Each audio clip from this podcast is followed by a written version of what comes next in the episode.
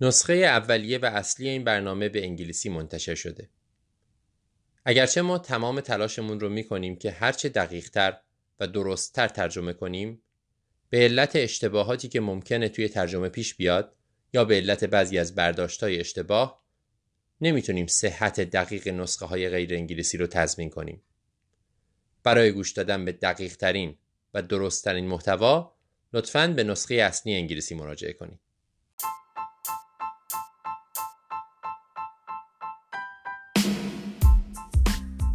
سلام. به امرپ فارسی طب اورژانس اردیبهشت 1402 خوش اومدید. امیدوارم حالتون خوب باشه. بدون بحث اضافی بریم به مباحث این ماه گوش بدیم. مباحث متفاوتی خواهیم داشت و به ویژه مقالاتی که این ماه بررسی می‌کنیم بسیار بسیار مفید هستند. باز هم توصیه می‌کنم غیر از بحث طب اورژانس به اون یکی فایلی که هر ماه منتشر می‌کنیم طب خانواده و مراقبت های اولیه به اون هم گوش بدید. مباحث بسیار جالبی اونجا هم مطرح میشه. با ما تماس بگیرید چه در کانال تلگرام. اکانت تلگرام ما توی همون پست پین شده در کانال هست. یا به ما ایمیل بزنید. emipcast at پیام های شما بسیار بسیار به ما دلگرمی میده. باز هم میگیم اگر مطالب ما رو جایی نقل می‌کنید یا منتشر می‌کنید هیچ اشکالی نداره ما خوشحال میشیم. ولی لطفا ارجاع بدید به کانال اصلی ما چه کانال تلگرام چه آدرس پادکست ما در همه اپلیکیشن های پخش پادکست. بریم گوش بدیم به مباحث این ماه.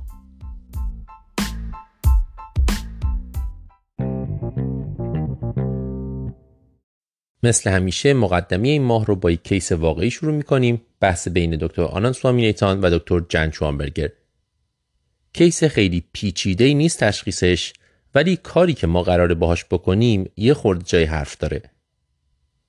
دکتر Swaminathan میگه که داشته central line میذاشته برای یه مریضی که خیلی موقع این تجربه رو ما داریم.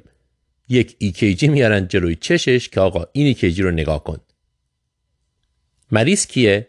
یه خانم 38 ساله بدون سابقه ای اومده با درد قفسه سینه تنگی نفس و تعریق. چیزایی که ما دوست نداریم با هم دیگه بشنویم. علائمش حدود یک ساعت پیش شروع شده. زنگ زده به اورژانس. اورژانس بهش آسپرین داده و تا حالا توی راه سه تا نیتروگلیسیرین ولی هنوز چسپین داره. دکتر سوامی نیتان میگه که من EKG رو نگاه می‌کردم مریض که جلوی چشم نبود. فقط گفتن چسپین داره. EKG نگران کننده است براش. بذاریم براتون توصیف کنم چه شکلیه. اول لیدهای قدامی وی ها توجهش رو جلب می‌کنه. توی V2 یک تی ویو بسیار بلند و نکتیز و قرینه وجود داره. V3 یه خورده استی دپرشن داره بعد از QRS بعدش دوباره موج تی بلند قلهدار و نکتیز. همینطور موجهای تی توی V4 و V5 هم بزرگتر از حدی هستند که نرمال باشه. از طرف دیگه توی دو و سه و AVF هم یه خورده استی دپرشن وجود داره. وقتی یه EKG رو میارن جلوی چشم ما دو حالت داره. یا میگیم همین الان باید بپریم مریض رو ببینیم یا میگیم که خب EKGش مشکلی نداره الان من مریض رو می‌بینم منتها می‌تونه کم صبر کنه. این EKGیه که دکتر سوامینیتان رو وادار می‌کنه سنترال لاینش رو سریع چسب بزنه و بپره بره مریض رو ببینه. به چی فکر می‌کنیم؟ وقتی T wave بلنده هممون به پتاسیم بالا فکر می‌کنیم. انقدر اینو به ما گفتن که تو ذهنمون هست. اما این EKG ما رو یاد ایسکمی هم میندازه. یاد de Winter T waves می‌دونید اگر ST elevation واضح توی EKG وجود داشته باشه که خب ما میگیم سکته قلبیه مریض سریع باید thrombolytic بگیره یا بره به cath lab اون چیزی که ما نگرانش هستیم چیه؟ اینکه انسداد حاد عروق کرونر وجود داشته باشه. شایع ترین presentation انسداد حاد عروق کرونر توی EKG همون ST elevation ه ولی تنها بروزش نیست. تنها شکل نشون دادن انسداد حاد عروق کرونر استیلویشن نیست. انواع دیگه هم داره. برای همین اتفاقا میگن تو بخشای دیگه توی همین ماه صحبت می‌کنیم. شاید ترم ST Elevation MI یه خورده گمراه کننده است. ما بهتر اسمش رو بذاریم EKG که انصداد حاد عروق کنونر رو نشون میده. چون فقط ST Elevation نیست چیزایی مثل همین EKG که توش عملا ST Elevation وجود نداره هم می‌تونن این انصداد حاد رو نشون بدن که مریض باید بره به کتلب مثلا تو همین مریض مریضی که دوینتر تی ویف داره. که می‌تونه نشون دهنده انصداد LAD باشه. به هر حال دکتر سامینیتان میگه من پریدم. اول از همه گفتم آزمایش بگیرید پتاسیم رو چک کنید. ولی رفتم بالا سر مریض. مریض بدحال به نظر می‌رسه هنوز تعریق داره. میگه که درد قفسه سینه داره. در نتیجه قیافه مریض هم تطبیق می‌کنه. با انصداد حاد عروق کرونر علائم حیاتیش خوبه. هارت ریتش 79 ساتوریشنش 97 درصده. فشارش هم حدود 16 روی 8 اما مریض بدحال به نظر می‌رسه. بر اساس presentation مریض و EKG de Winter T waves دکتر Swaminathan cath lab رو فعال می‌کنه. اینا بیمارستانشون آموزشیه و fellowship کاردیولوژی دارن. در نتیجه اولین کسی که دکتر Swaminathan باش صحبت می‌کنه fellow ی کاردیولوژیه نه attending. با fellow صحبت می‌کنه و اتفاقی میفته که خیلی موقع پیش میاد. فلوی کیجی رو می‌بینه میگه این استی الیویشن نداره.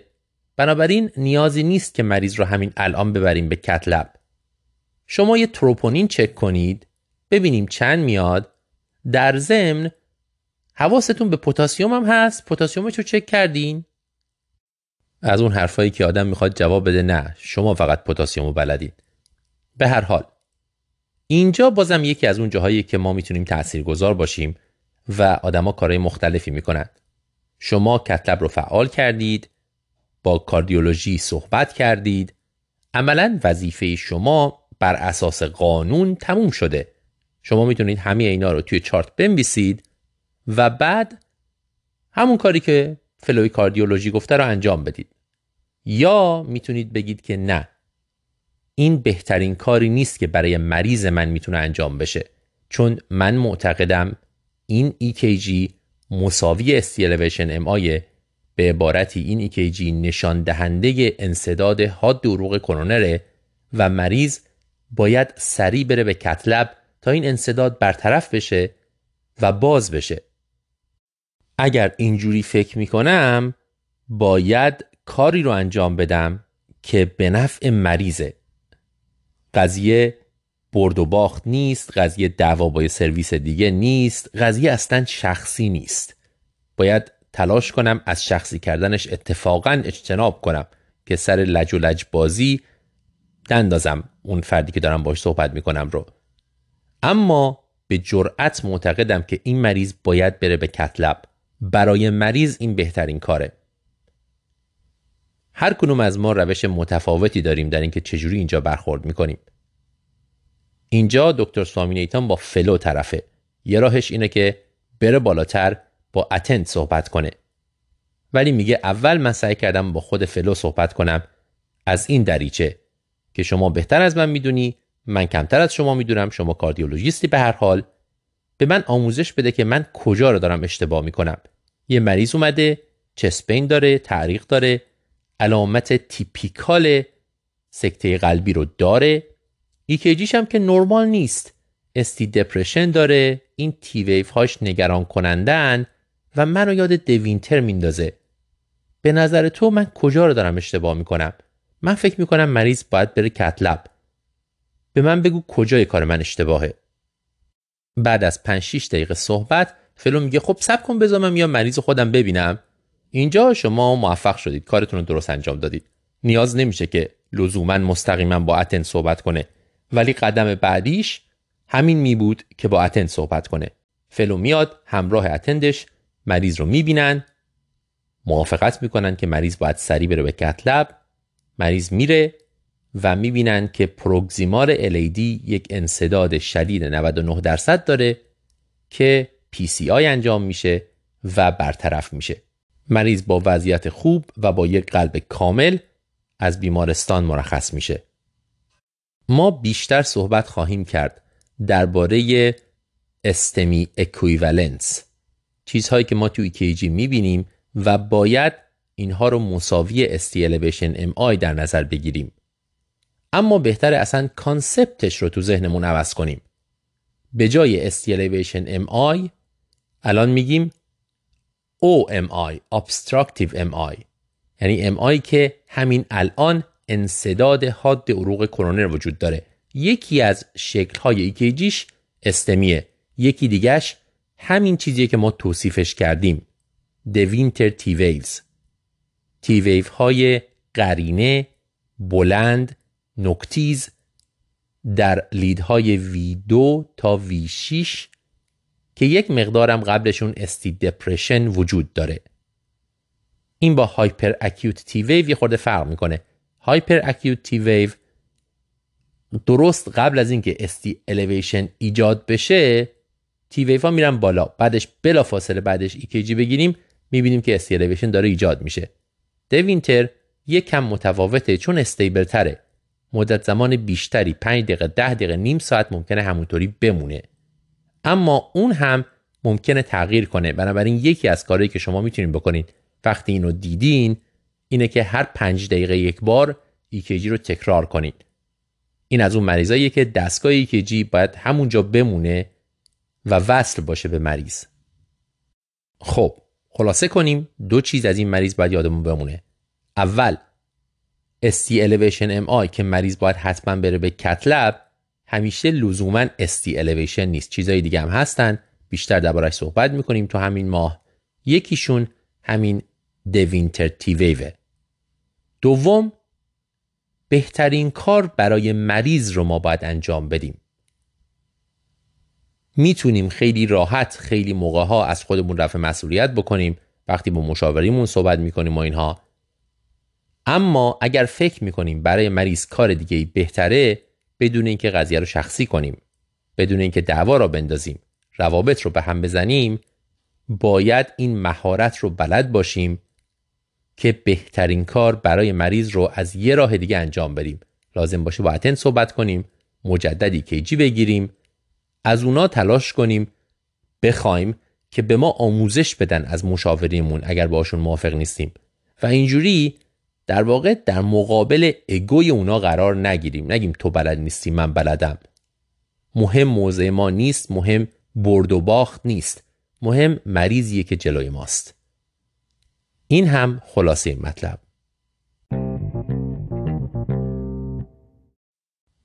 وقتی که مریضی میاد با برادیکاردی و شواهد کاهش پرفیوژن بافتی. یعنی چی؟ چه برادیکاردی سینوسی، چه بلاک، چه هر چیز دیگه ای و مریض سرگیجه داره، سرشگیج میره یا از حال رفته. این مریض سرعت ضربان قلبش انقدر پایینه که خون کافی با اون ضربان به اندام ها نمی‌رسه. یکی از کارهایی که ما باید برای این مریض بکنیم اینه که قلب رو پیس کنیم به این معنی که سرعت ضربان الکتریکی قلب رو خودمون به دست بگیریم این کار رو می‌تونیم با pacing از روی پوست انجام بدیم پد می‌ذاریم رو قفسه سینه یا می‌تونیم مستقیما بریم خود قلب رو pace کنیم که باید یه central line بذاریم و پیس میکر رو از طریق central line برسونیم به خود قلب pace کردن از روی پوست بسیاری مواقع موفق نیست و خیلی قابل اطمینان نیست.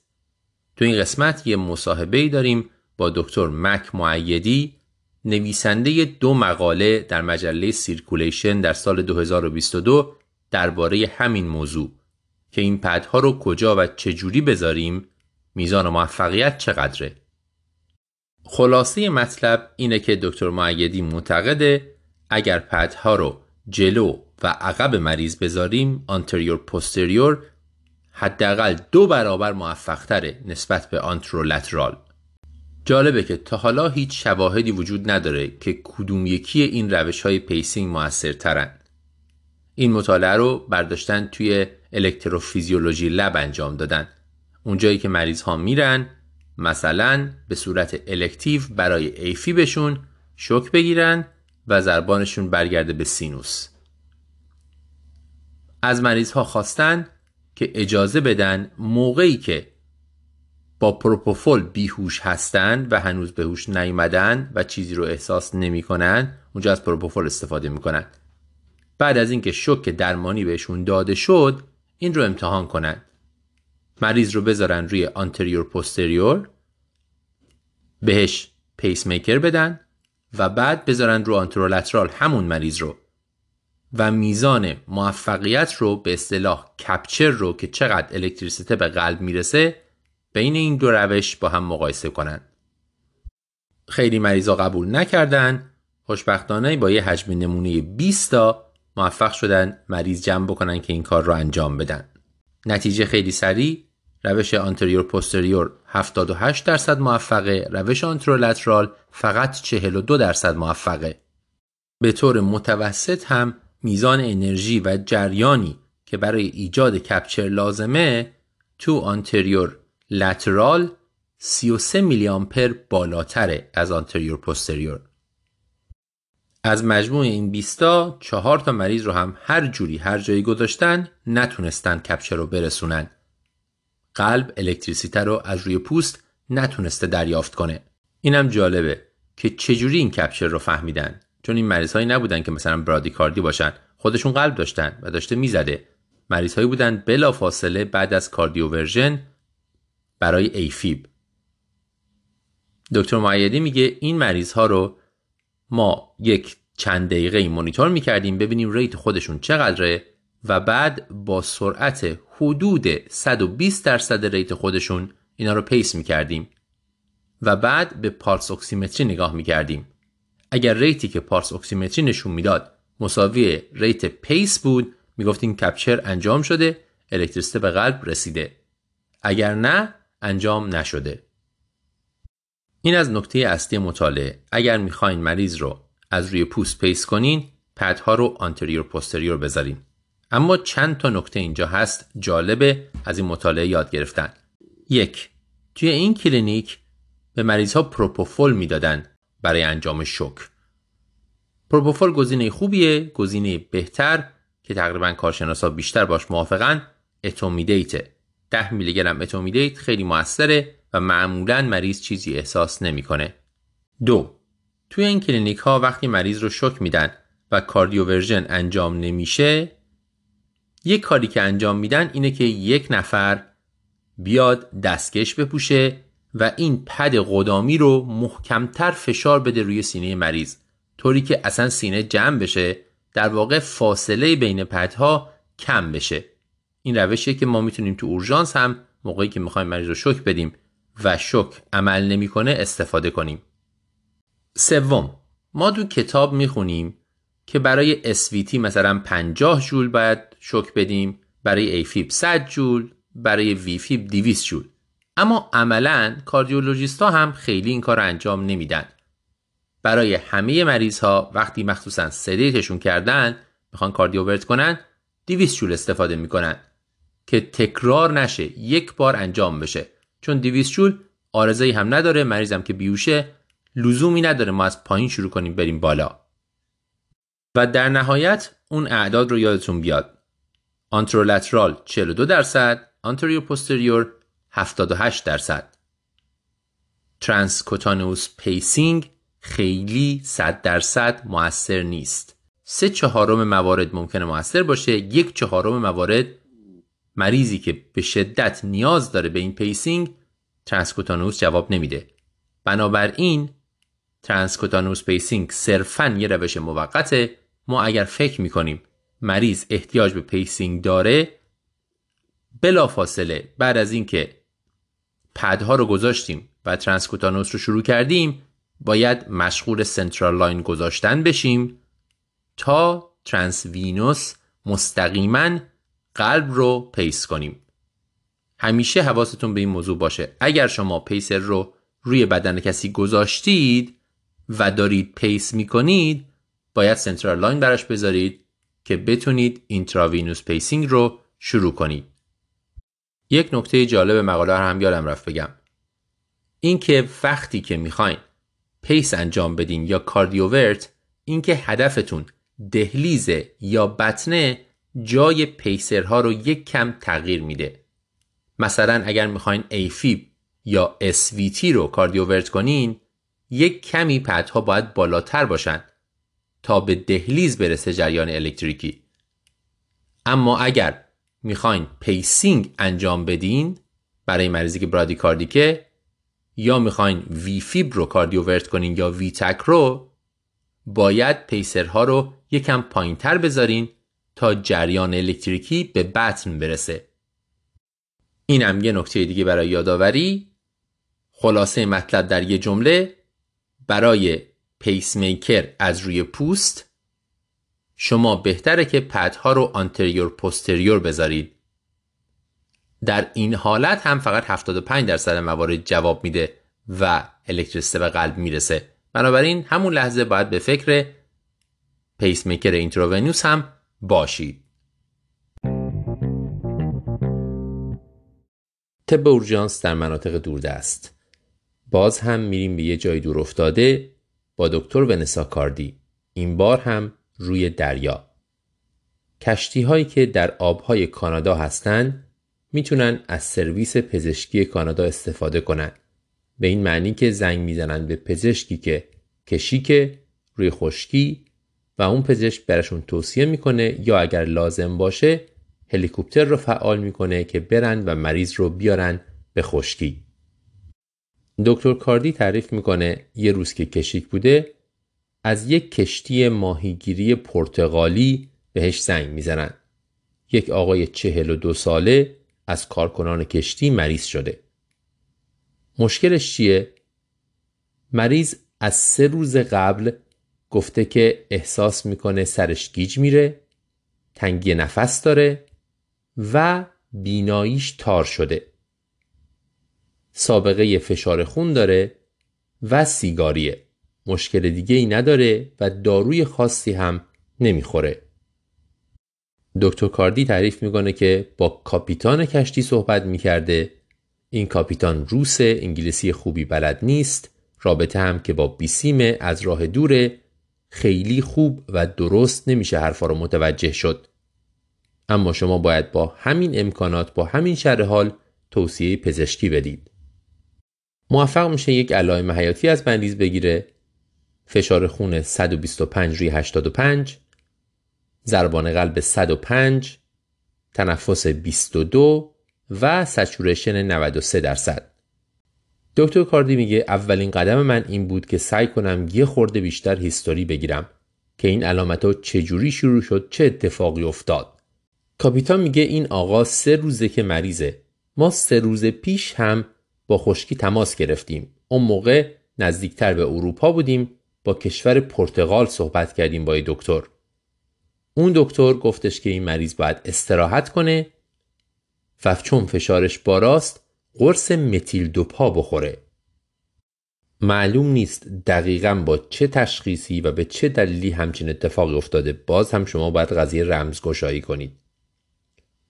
دکتر کاردی بازم سعی می‌کنه بیشتر هیستوری بگیره که متوجه میشه همون جلوی چشمش در حالی که دارن باش صحبت می‌کنن تنگی نفس مریض بدتر میشه.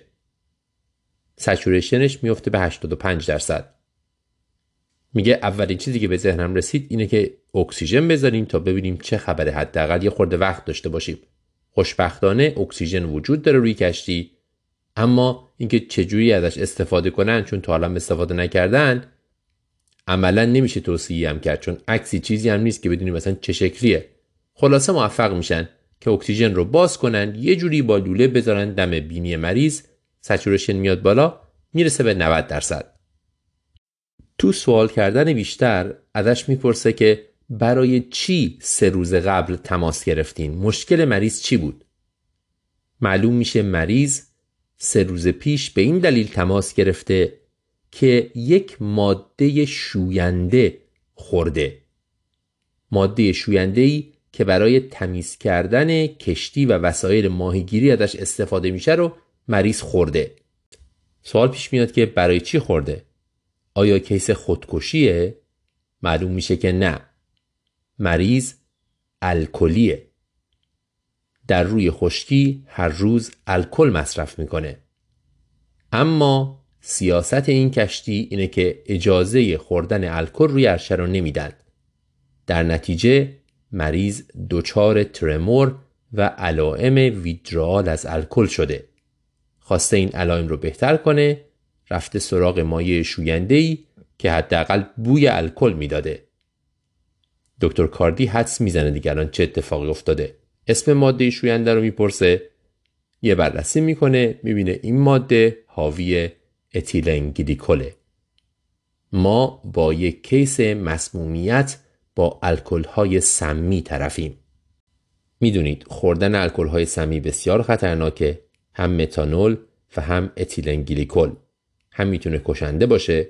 حتی اگر مریض نجات پیدا کنه می‌تونه کوری یا نارسایی کلیه همیشگی ایجاد کنه. این مریض هم سه روز پیش خورده. خیلی وقته و متاسفانه الان علامتدار و بدحاله. اولین کاری که دکتر کاردی می‌کنه اینه که سیستم هلیکوپتر رو فعال کنه تا مریض رو از روی کشتی بیارنش به خشکی به بیمارستان. بیمارستانی که دیالیز داشته باشه. کار بعدی حالا تا هلیکوپتر به اونجا برسه چه کارهایی میشه کرد؟ روی خشکی گزینه اول شما احیاست مایع و اینا و داروی فوم پیزول.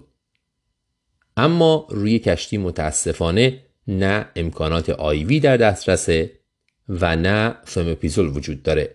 یه سری دارویی هست استامینوفن دارن آموکسیسیلین دارن و اینها. اما فمیپیزول ندارن. اگر این دارو در دسترس نباشه درمان جایگزین ما اتانول خود الکل.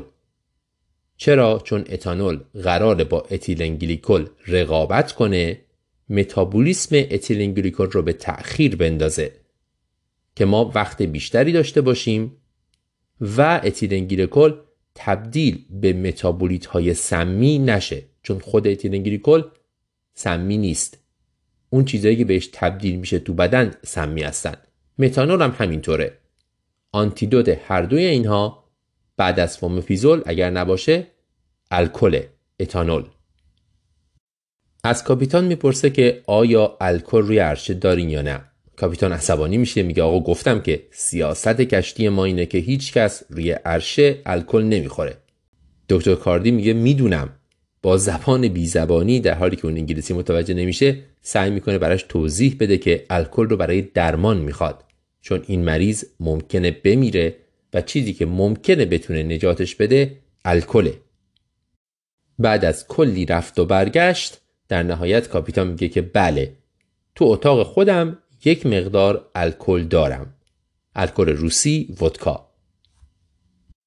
سوال بعدی اینه که با چه دوزی این الکل رو باید داد؟ من دیگه وارد جزئیات دوزش نمیشم. دکتر کاردی میگه خیلی وقت گذاشته search کرده از مقالات گرفته تا پادکست ها و بلاگ های مختلف تا پیدا کنه که این ودکا رو با چه دوزی چطوری باید به مریض داد. در نهایت تو یکی از پادکست ها پیدا می‌کنه که حدوداً 50 سی سی 40 تا 50 سی سی در ساعت دوز دادن ودکاست. به هر حال متاسفانه مریض جلوی چشمشون داره بدحالتر میشه. و وقتی که ودکا رو میارن و دوزش معلوم میشه کاپیتان میگه که مریض از حال رفته بسیار خوابالوده دیگه نمی‌تونه با ما صحبت کنه و در نتیجه نمی‌تونه الکل بخوره. آیوی هم گفتم در دسترس نیست این جی تیوب هم در دسترس نیست. بنابراین این ودکا عملا به درد نمی‌خوره. خیلی شرایط وحشتناکیه. تو این کشتی یه چند نفر کارکنان هستن یه نفرشون جلوی چشمشون داره از دست میره عملا هیچ کاری ازشون بر نمیاد. دکتر کاردی فقط چک می‌کنه با هلیکوپتر که هرچه زودتر برسه و به کاپیتان میگه که مریض رو هر چند دقیقه یه بار سطح هوشیاری و سچورشن اکسیژنش رو چک کنه. با وجود اکسیژن سچورشن میاد پایین. حدود 20 دقیقه بعد دوباره زنگ می‌زنن. مریض دیگه کاملا از حال رفته. علائم حیاتیش نشون میده که مریض دیگه نفس نمی‌کشه. با دستور دکتر کاردی پشت تلفن CPR رو شروع می‌کنن. وسط CPR بالاخره هلیکوپتر به کشتی می‌رسه و CPR ادامه پیدا می‌کنه و مریض این توبه میشه. اما متاسفانه بر نمیگرده و نیم ساعت بعد مرگ مریض اعلام میشه. غیر از این اتفاق دردناک برای مریض دکتر کاردی احساس عذاب وجدان می‌کنه که شاید اگر زودتر متوجه شده بود که مشکل چیه و دنبال الکل میگشت می‌تونست جان مریض رو نجات بده. کارشناسان EMRAP با این قضیه موافق نیستن. چون سه روز از خوردن اتیلنگلیکول گذشته. الکل در واقع جلوی متابولیسم اتیلنگلیکول رو می‌گیره. سه روز بعد اون اتیلنگلیکول متابولیزه شده و ماده های سمی اونجا هستن. در نتیجه الکل عملا کار زیادی نمی‌تونسته بکنه. مگر اینکه بگیم این مریض احتمالا در سه روز گذشته داشته اتیلنگلیکول رو به صورت مداوم استفاده می‌کرده. فقط بار اولش نبوده و در نتیجه اگر الان بهش الکل بدیم حداقل این دوزهایی که امروز خورده رو شاید جلوی اثرش رو بگیره. ولی اونی که سه روز پیش خورده رو کاری باهاش نمی‌تونه بکنه. معمولا اتیلنگلیکول در 6 ساعت بعد از خوردن علامتش بروز می‌کنه. یکی از کارهایی که تو اورژانس هم می‌کنن وقتی شک دارن به این اینه که این مریض ها رو وردارن و ابزرو کنن. بعد از 6 ساعت 7 ساعت شروع می‌کنن از مریض VBG گرفتن. اگر تا 12 ساعت اسیدوز پیدا نشه احتمال اینکه اتیلنگلیکول یا متانول خورده شده باشه کمه. معمولا در این فاصله اسیدوز پیدا میشه که بعدش بلا فاصله fomepizole رو شروع می‌کنن. این رو هم باید یادمون باشه که withdrawal از الکل می‌تونه خطرناک و کشنده باشه مریض به خاطرش دست به هر کاری می‌زنه و باید پیش بینی کرد اگر مریضی الکل زیاد می‌خوره و بنزودیازپین که درمان ویدراله همیشه در دسترسمون باشه. کیس ناراحت کننده ای بود که به دلایل مختلف مریض از دست رفت. مثل در دسترس نبودن بنزودیازپین حتی اون سیاست اون کشتی برای اینکه الکل نمی‌تونن بخورن. معلوم نیست اون پزشک اول پرتغالی چی تشخیص داده یا چی فکر کرده که همون اول که زنگ زدن گفته که مریض استراحت کنه فشارش بالاست متیل دوپا بخوره. احتمالاً ارتباط درست برقرار نشده و اون پزشک اصلا متوجه نشده که قضیه چیه که همچین توصیه کرده. یه مرور خیلی کوچیکی هم کردیم حداقل یک یادآوری به الکل های سمی متانول و اتیلنگلیکول که یادمون باشه تشخیصشون و درمانشون. اما به نظر من در نهایت مهمترین چیزی که من شخصا از این بحث یادم میمونه اهمیت ارتباط درست با مریضه و پرسیدن بیشتر سوال به ویژه موقعی که نمی‌فهمیم شرایط مبهمه. اینکه در بیاریم داستان چیه؟ مریضی که تنگی نفس و سرگیجه و تاریتی داره یک میلیون چیز می‌تونه باشه. شما هم که دورید زبانش هم که نمی‌فهمید. خیلی آسونه که از دست بره و متوجه نشید که قضیه چیه. اینجا با سوال کردن دقیق مدام اینکه قبلش چی شد قبلش چی شد حداقل به این تشخیص رسیدن که مریض اتیلنگلیکول مصرف کرده. متاسفانه دیر شده بود و مریض از دست رفت.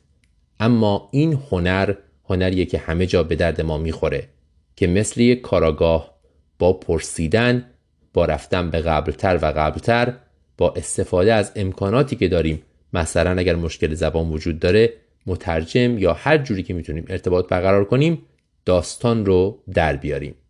این هم خلاصه مطلب. همه ما با تعبیر استمی ST Elevation MI آشنایی داریم. وقتی که توی EKG ST elevation وجود داره یعنی انصداد عروق کرونر وجود داره مریض باید بره و شریان کرونر بستش باز بشه. حالا یا باید بره کتلب استنت بذارن یا باید ترومبولیز انجام بشه. انقدر این قضیه عادی شده که ما بعضی موقع این دو مفهوم رو معادل هم به کار می‌بریم. انگار که همه موارد ST elevation مساوی انصداد حاد شریان کرونره و تنها پرزنتیشن انصداد حاد هم ST elevation در EKG در حالی که در واقع اینطوری نیست. بسیاری مریض ها وجود دارند که انصداد حاد عروق کرونر دارند و از cath lab یا thrombolysis سود می‌برند ولی تو EKG شون ST elevation وجود نداره. بسیاری مواقع این مریض ها miss میشن به خاطر اینکه مغز ما دنبال STEMI میگرده. تو این قسمت دکتر سوزی دمیستر و دکتر آنان سوامینیتان درباره همین صحبت می‌کنن و اینکه یک تلاشی داره میشه هنوز اولشه و احتمالا جا خواهد افتاد که ما STEMI رو جایگزین کنیم با OMI Occlusive Myocardial Infarction یعنی سکته قلبی یا infarction قلبی انسدادی به خاطر انسداد شریان کرونر که فقط یکی از presentation هاش ST elevation MI بعضیا بهش میگن ACO Acute Coronary Occlusion. بعضی هم بهش میگن OMI Occlusive Myocardial Infarction. اول ببینیم این تعبیر STEMI از کجا میاد. در حدود دهه 1980 میلادی چندین مطالعه و متاانالیز نشون دادن مریض هایی که ST elevation دارن تو EKG شون از ترومبولیز سود می‌برن. mortality بهتر میشه morbidity بهتر میشه و در نتیجه این جا افتاد که وقتی ST elevation وجود داره باید به مریض ترومبولیز داد. اون موقع خیلی چیزهای دیگه به پیشرفتگی الان نبود طبیعتاً. به دنبال اون مقاله American Heart Association چند سال بعد تقسیم بندی MI رو از Q wave و non-Q wave تغییر داد به STEMI و NSTEMI. MI که توش ST وجود داره و آی که توش استی وجود نداره. و گفت مدل اول یعنی انصداد حاد عروق کرونر وجود داره و مریض باید بره به کتلب یا ترومبولیز داده بشه. این عبارت موند. ما بعد از اون به جای اینکه راجع به انصداد عروق کرونر صحبت کنیم شروع کردیم راجع به استی صحبت کردن و حتی مواقعی که دیدیم توی کیجی ثابت شد مطالعه اومد که آقا این مریض استی نداره ولی احتیاج داره که بره به کتلب گفتیم بیایم کرایتریای استمی رو تغییر بدیم. دیگه بعد از اون همه تلاش شد سر اینکه چند میلیمتر باشه تو کدوم لید باشه و حتی کار به جایی رسید که اخیرا امریکن هارت اسوسییشن استمی اکویولنت تعریف کرده. یعنی چیزهایی که استیرویشن نیستن ولی بازم ما اسمشون رو می‌ذاریم استمی. یعنی باز هم از شر این قضیه استی الیویشن خلاص نشدیم انگار. یادمون رفت که تمام داستان مربوط به این بود که انصداد وجود داره یا نه. به جاش تمرکز گذاشتیم روی اینکه تو EKG چی هست. ببینیم اصلا ST elevation چقدر می‌تونه معادل با انصداد عروق کرونر باشه.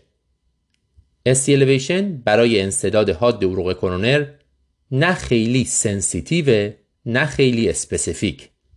false positive ش یعنی وقتی که STEMI وجود داره ولی مریض MI نداره حدود 15 تا 20 درصده. و false negative ش یعنی وقتی که EKG استیلویشن نداره ولی مریض انصداد داره حدود 25 تا 30 درصده. معنیش اینه که در سراسر جهان در هر سال تعداد زیادی مریض که شیان کرونرشون بسته است. باید برن. باز بشه نمیرن. به خاطر اینکه توی کیجیشون اون چیزی که ما دنبالش میگردیم و تو ذهنمون هست وجود نداره. در نتیجه بعضی از کاردیولوژیست ها سعی کردن که این تعبیر رو عوض کنن.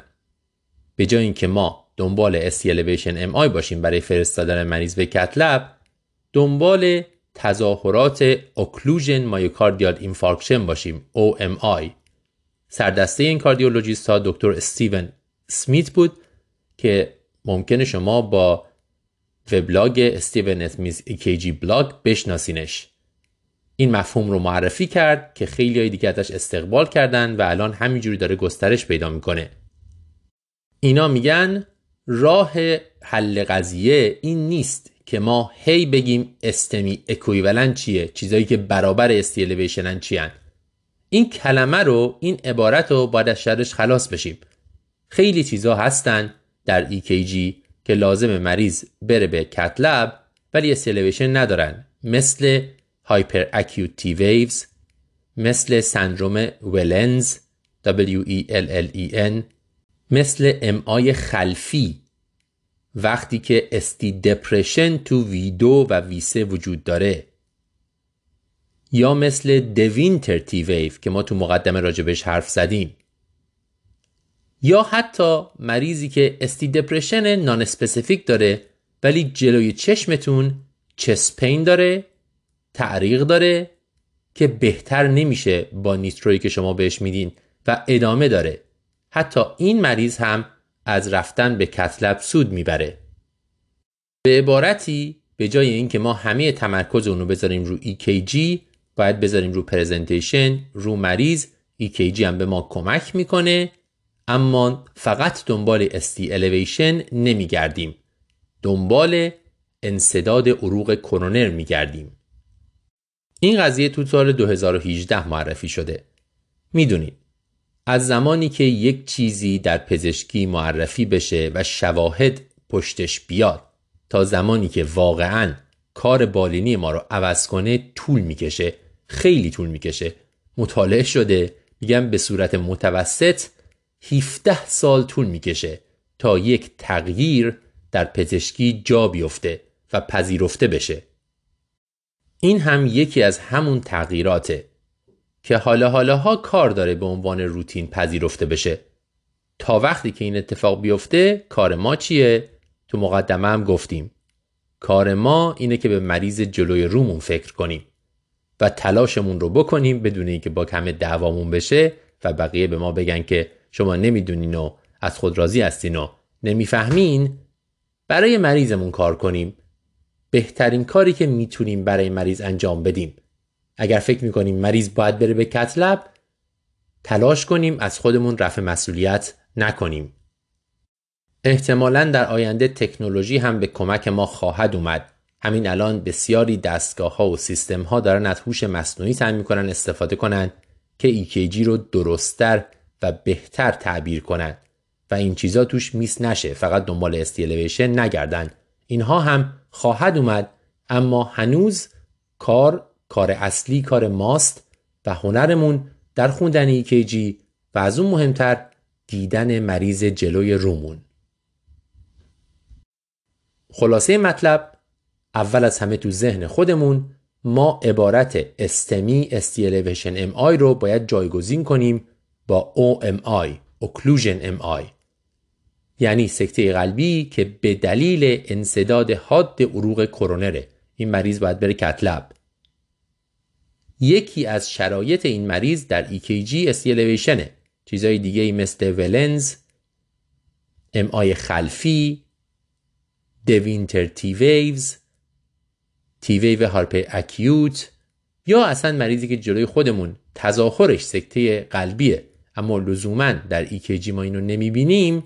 همه اینها مریض باید بره به cath lab و انصداد رو کرونرش باز بشه. این هم خلاصه مطلب.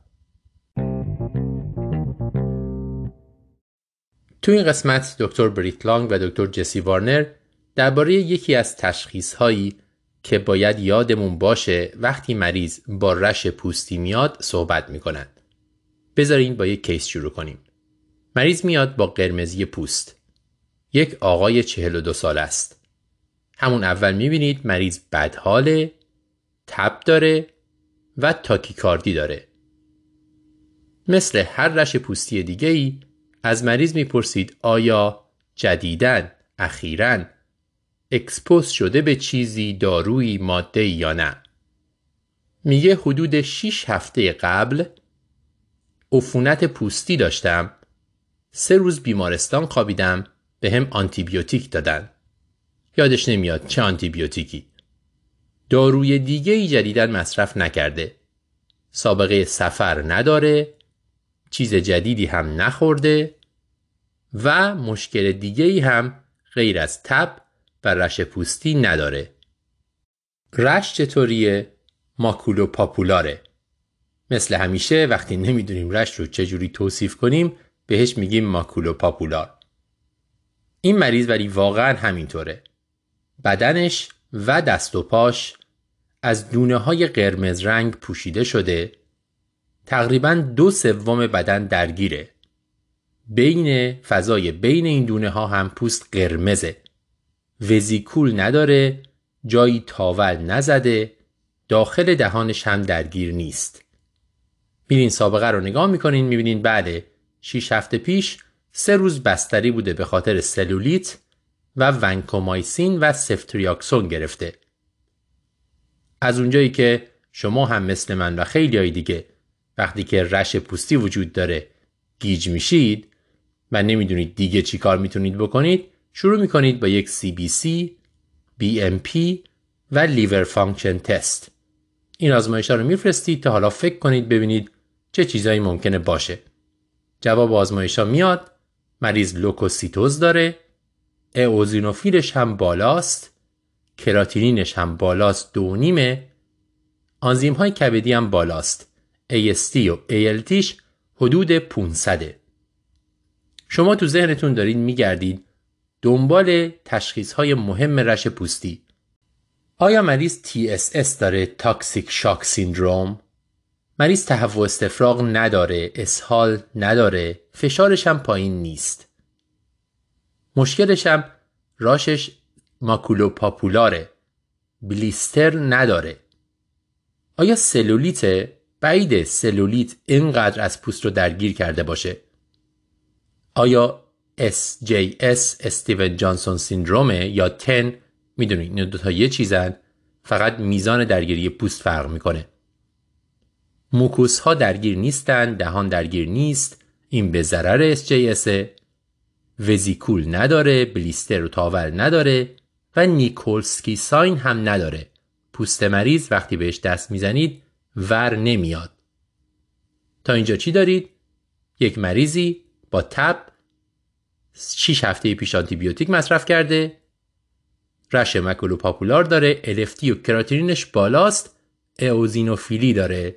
اینجا میاد تو ذهنتون. نکنه مریض درس داره. D R E S S. Drug reaction with eosinophilia and systemic symptoms. مخففش میشه درس.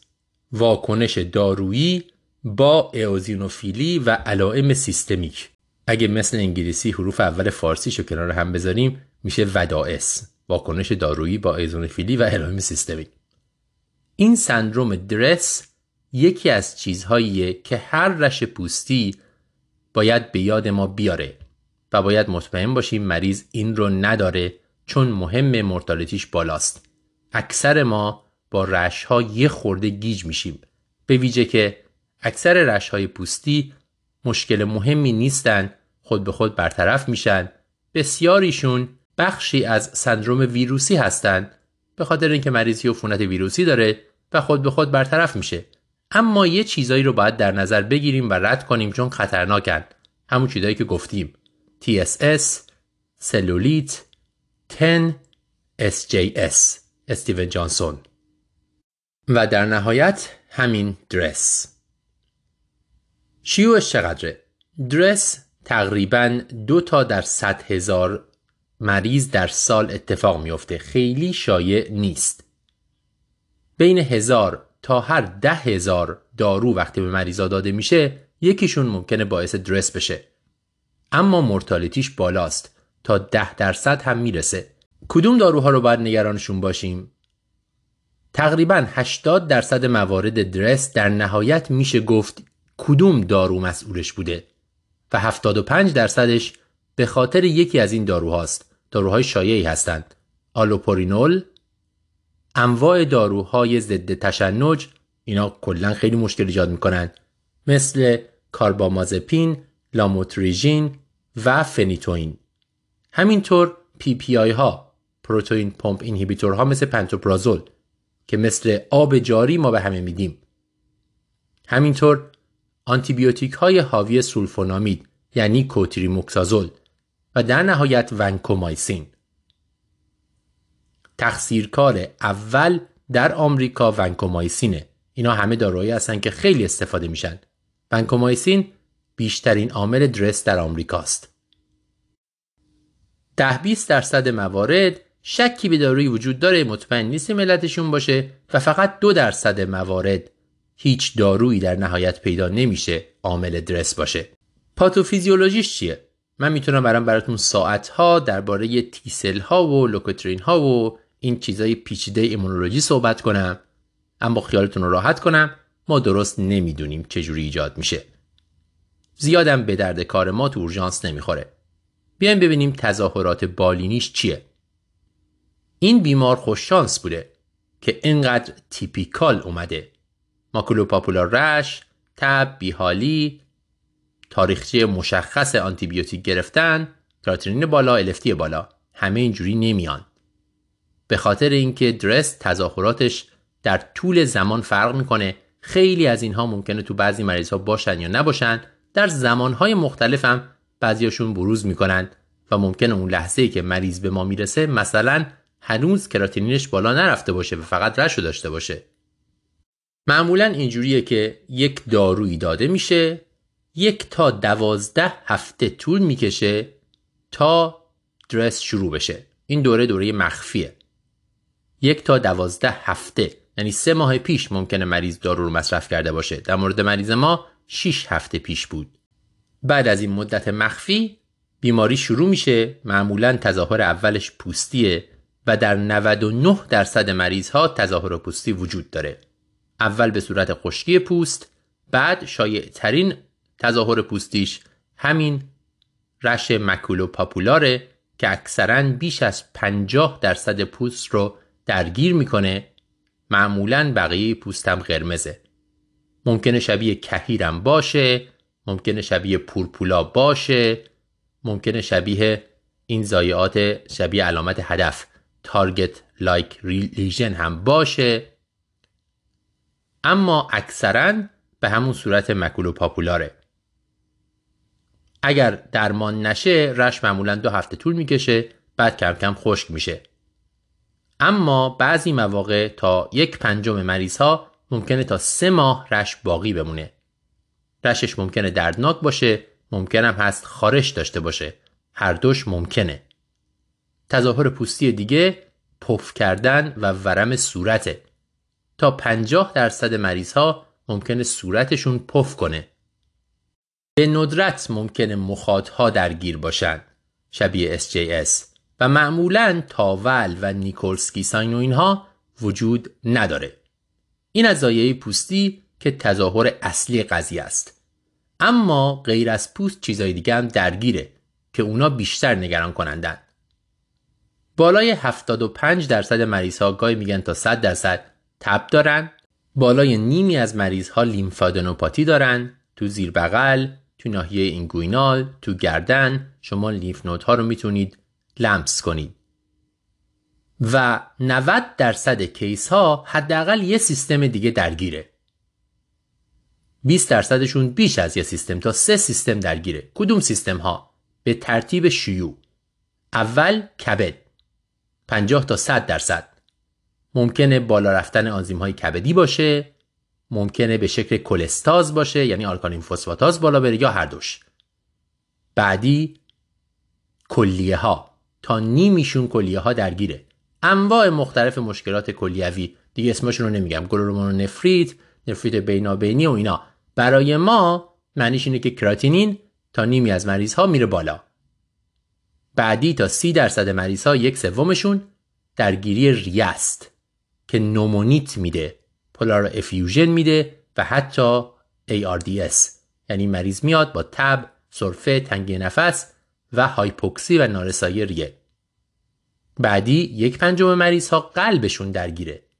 قلب هم میوکاردیت تظاهر اصلیه یعنی تروپونین هم میره بالا. و در نهایت حدود 10 درصد مریض ها CNS درگیره. سیستم عصبی. ممکنه برز پارسی بده ممکنه نوروپاتی محیطی بده ممکنه مننژیت آسپتیک بده و انسفالوپاتی مریض تغییر سطح هوشیاری پیدا کنه. به ترتیب از بالا اومدیم پایین. پوست 99 درصد بعد گفتیم تب لنفادنوپاتی بعد به ترتیب کبد کلیه ریه قلب و در نهایت سیستم عصبی. می‌بینیم که همه سیستم ها ممکنه درگیر باشن و ممکنه مریض یک مولتی ارگن فیلر بد داشته باشه که طبیعتا مرتالیتیش خیلی خیلی بالاست. چجوری تشخیص بدیم؟ مهمترین کاری که ما برای تشخیص باید انجام بدیم اینه که به بیماری فکر کنیم به درس فکر کنیم. هر مریضی که میاد با رش می‌پرسیم آیا در دوازده هفته گذشته داروی جدیدی به ویژه یکی از این داروها آلوپارینول و کارمامازپین و فنیتوین و از این حرفا مصرف کرده یا نه. حواستون باشه که لزومی نداره برای اولین بار باشه مریض این دارو رو مصرف می‌کنه. لزومی هم نداره که دارو تازه باشه. ممکنه که مریض 6 ماه داره مصرف می‌کنه الان DRESS بروز کرده. وقتی بهش فکر کردیم دنبال تب میگردیم دنبال lymphadenopathy میگردیم آزمایش میفرستیم تو CBC ش دنبال لوکوسیتوز و اوزینوفیلی میگردیم. حتما LFT ها رو چک می‌کنیم ببینیم که آنزیم های کبدی بالا رفتن یا نه. کراتینین رو چک می‌کنیم. یک یو ای هم می‌گیریم که ببینیم توش پروتئین داره یا نه و یه چست اکس ری هم می‌گیریم ببینیم وضعیت ریه چطوره. آیا اوزینوفیلی همیشه هست؟ گفتیم. اسم درس توش اوزینوفیلی داره. اما اوزینوفیلی بر اساس مطالعات در 30 تا 95 درصد موارد وجود داره. اینکه این قدم رنج گسترده است 30 تا 95 نشون دهنده اینه که مطالعات حرفای مختلفی می‌زنند. بعضی میگن تا 30 درصد بعضی میگن تا 95 درصد. نمی‌دونیم. احتمالا یه جایی اون وسط درسته. یه مطالعه مثلا بزرگتر میگه تا 80 درصد مریض ها اوزینوفیلی دارن. نیمی از مریض ها لوکوسیتوز دارن. ممکنه لیمفوسیت آتیپیک ببینین. ممکنه ترومبوسیتوز ببینین که نشون دهنده التهاب تا 25 درصد مریض ها در موارد شدیدتر نوتروپنی و آنمی هم دیده میشه. بیش از نیمی از مریض ها الفتیشون بالاست و کراتینین بالا هم در تقریبا حد اکثر نیمی از مریض ها دیده میشه که همراهی داره با مشکلات بیشتر در واقع بیماری شدیدتره طبیعتا. نیمی از مریض ها هم باز chest x-ray شون یه چیزی ممکنه که داشته باشه. بر اساس همه اینها شما تشخیص رو می‌ذارید. طبیعتا مثل خیلی بیماری های پوستی دیگه می‌تونید بیوپسی هم بکنید ولی بیوپسیش کار ما نیست و nonspecific ه برای تشخیص لزوما نیاز به بیوپسی پوست ندارید. انواع مختلف سیستم های امتیازدهی هم وجود داره که شما هر کدوم از این چیزهایی که نام بردیم رو می‌ذارین توش که مریض داره یا نداره بهتون یه امتیاز میده که چقدر احتمال داره DRESS وجود داشته باشه. من دیگه وارد جزئیاتش نمیشم یه search کنین همین اونا رو می‌بینین. سیستم امتیازدهی Bocquet سیستم RegiSCAR سیستم Shiohara همه اینها برمیدارید بهتون میگن چند هفته از علائم دارید کی expose شدید نمی‌دونم LFT چقدر کراتینین چقدر و اینا بهتون یه امتیاز میدن. حالا فرض کنیم تشخیص دادیم. درمان چجوریه؟ درمان بستگی به این داره که چقدر علائم شدیده. اگر علائم ملایمه یعنی چی؟ یعنی مریض اومده با رش الفتی هم زیاد شده ولی نه زیاد. کمتر از سه برابر نرمال. یعنی زیر 150 مثلا ACLT 120 داره مریض. کلیهاش درگیر نیست. مریض طبیعتا خوشحاله بدحال به نظر نمی‌رسه. در این صورت کاری که می‌کنید اون دارویی که عاملشه و فکر می‌کنید رو قطع می‌کنید و می‌تونید به مریض استروید توپیکال بدید. اما خیلی از مریض ها بدحالتر از این حرفان و باید بستری بشن. اگر LFT بالای 150 AST یا ALT اگر کراتینین بالا رفته و اینا طبیعتا مریض باید بستری بشه. وقتی بستریش کردیم چه کارایی می‌کنیم؟ یک درمان supportive. درمان ضد تب به مریض میدیم. و مریض رو هیدره می‌کنیم. بر اساس درگیری پوست مثل یک مریض سوختگی باش برخورد می‌کنیم. خیلی از این مریض ها رو وقتی خیلی شدید باشه میفرستند به مراکز سوختگی و البته بیمارستان های درماتولوژی.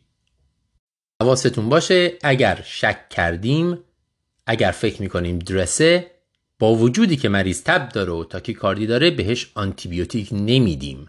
چون وقتی مریض DRESS داره احتمال cross-reactivity آنتیبیوتیک با اون چیزی که عامل قضیه است خیلی بالا بالاتره و در نتیجه آنتیبیوتیک ممکنه قضیه رو خرابتر کنه.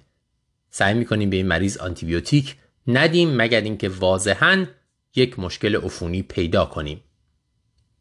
اون عامل بیماری رو هم طبیعتا قطعا قطع می‌کنیم. هرچه زودتر قطع بشه بهتره. اگر ادامه پیدا بکنه مریض علائمش و وضعیت بدنش بدتر میشه. طبیعتا هیچ وقت هم در آینده مریض نباید اون دارو رو مصرف کنه. ممکنه مشکل هم ایجاد کنه. ونکومایسین دارویی که ما خیلی شایع در عفونت ها استفاده می‌کنیم. نباید این مریض دیگه هیچ وقت ونکومایسین استفاده کنه. غیر از این درمان ها درمان سیستمیک و سوختگی و قطع کردن دارو کار بعدی استرویده. ما باید این واکنش التهابی شدید رو سرکوب کنیم. استروید گزینه اول ماست. وقتی بیماری شدیده بر اساس همون کرایتریایی که گفتم شما پردنیزون شروع می‌کنید یک میلی گرم پر کیجی پر دی. یعنی مثلا برای یک نفر 60 ساله حدود 60 میلی گرم در روز. پردنیزون شروع می‌کنید تا علائم برم پایین. ببینید که لفتی و اینا داره پیشرفت می‌کنه بهتر میشه و بعد پردنیزون رو به مدت طولانی ادامه می‌دید و تیپر می‌کنید. تیپرش باید 3 تا 6 ماه طول بکشه. اگر زودتر قطع بکنید بیماری بر میگرده خیلی مهمه که تیپرش طولانی باشه. ناگهانی که طبیعتا نباید قطع کنیم و زود هم نباید تیپر کنیم. 3 تا 6 ماه. اگر مریض خیلی بد حاله ممکنه لازم باشه دوز بالای متیل پردنیزولون به شکل پالس به مریض بدیم.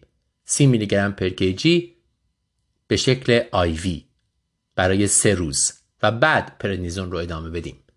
داروهای دیگه هم هستن. اگر خیلی شدیده IVIG سیکلوسپورین و اینها میشه استفاده کرد.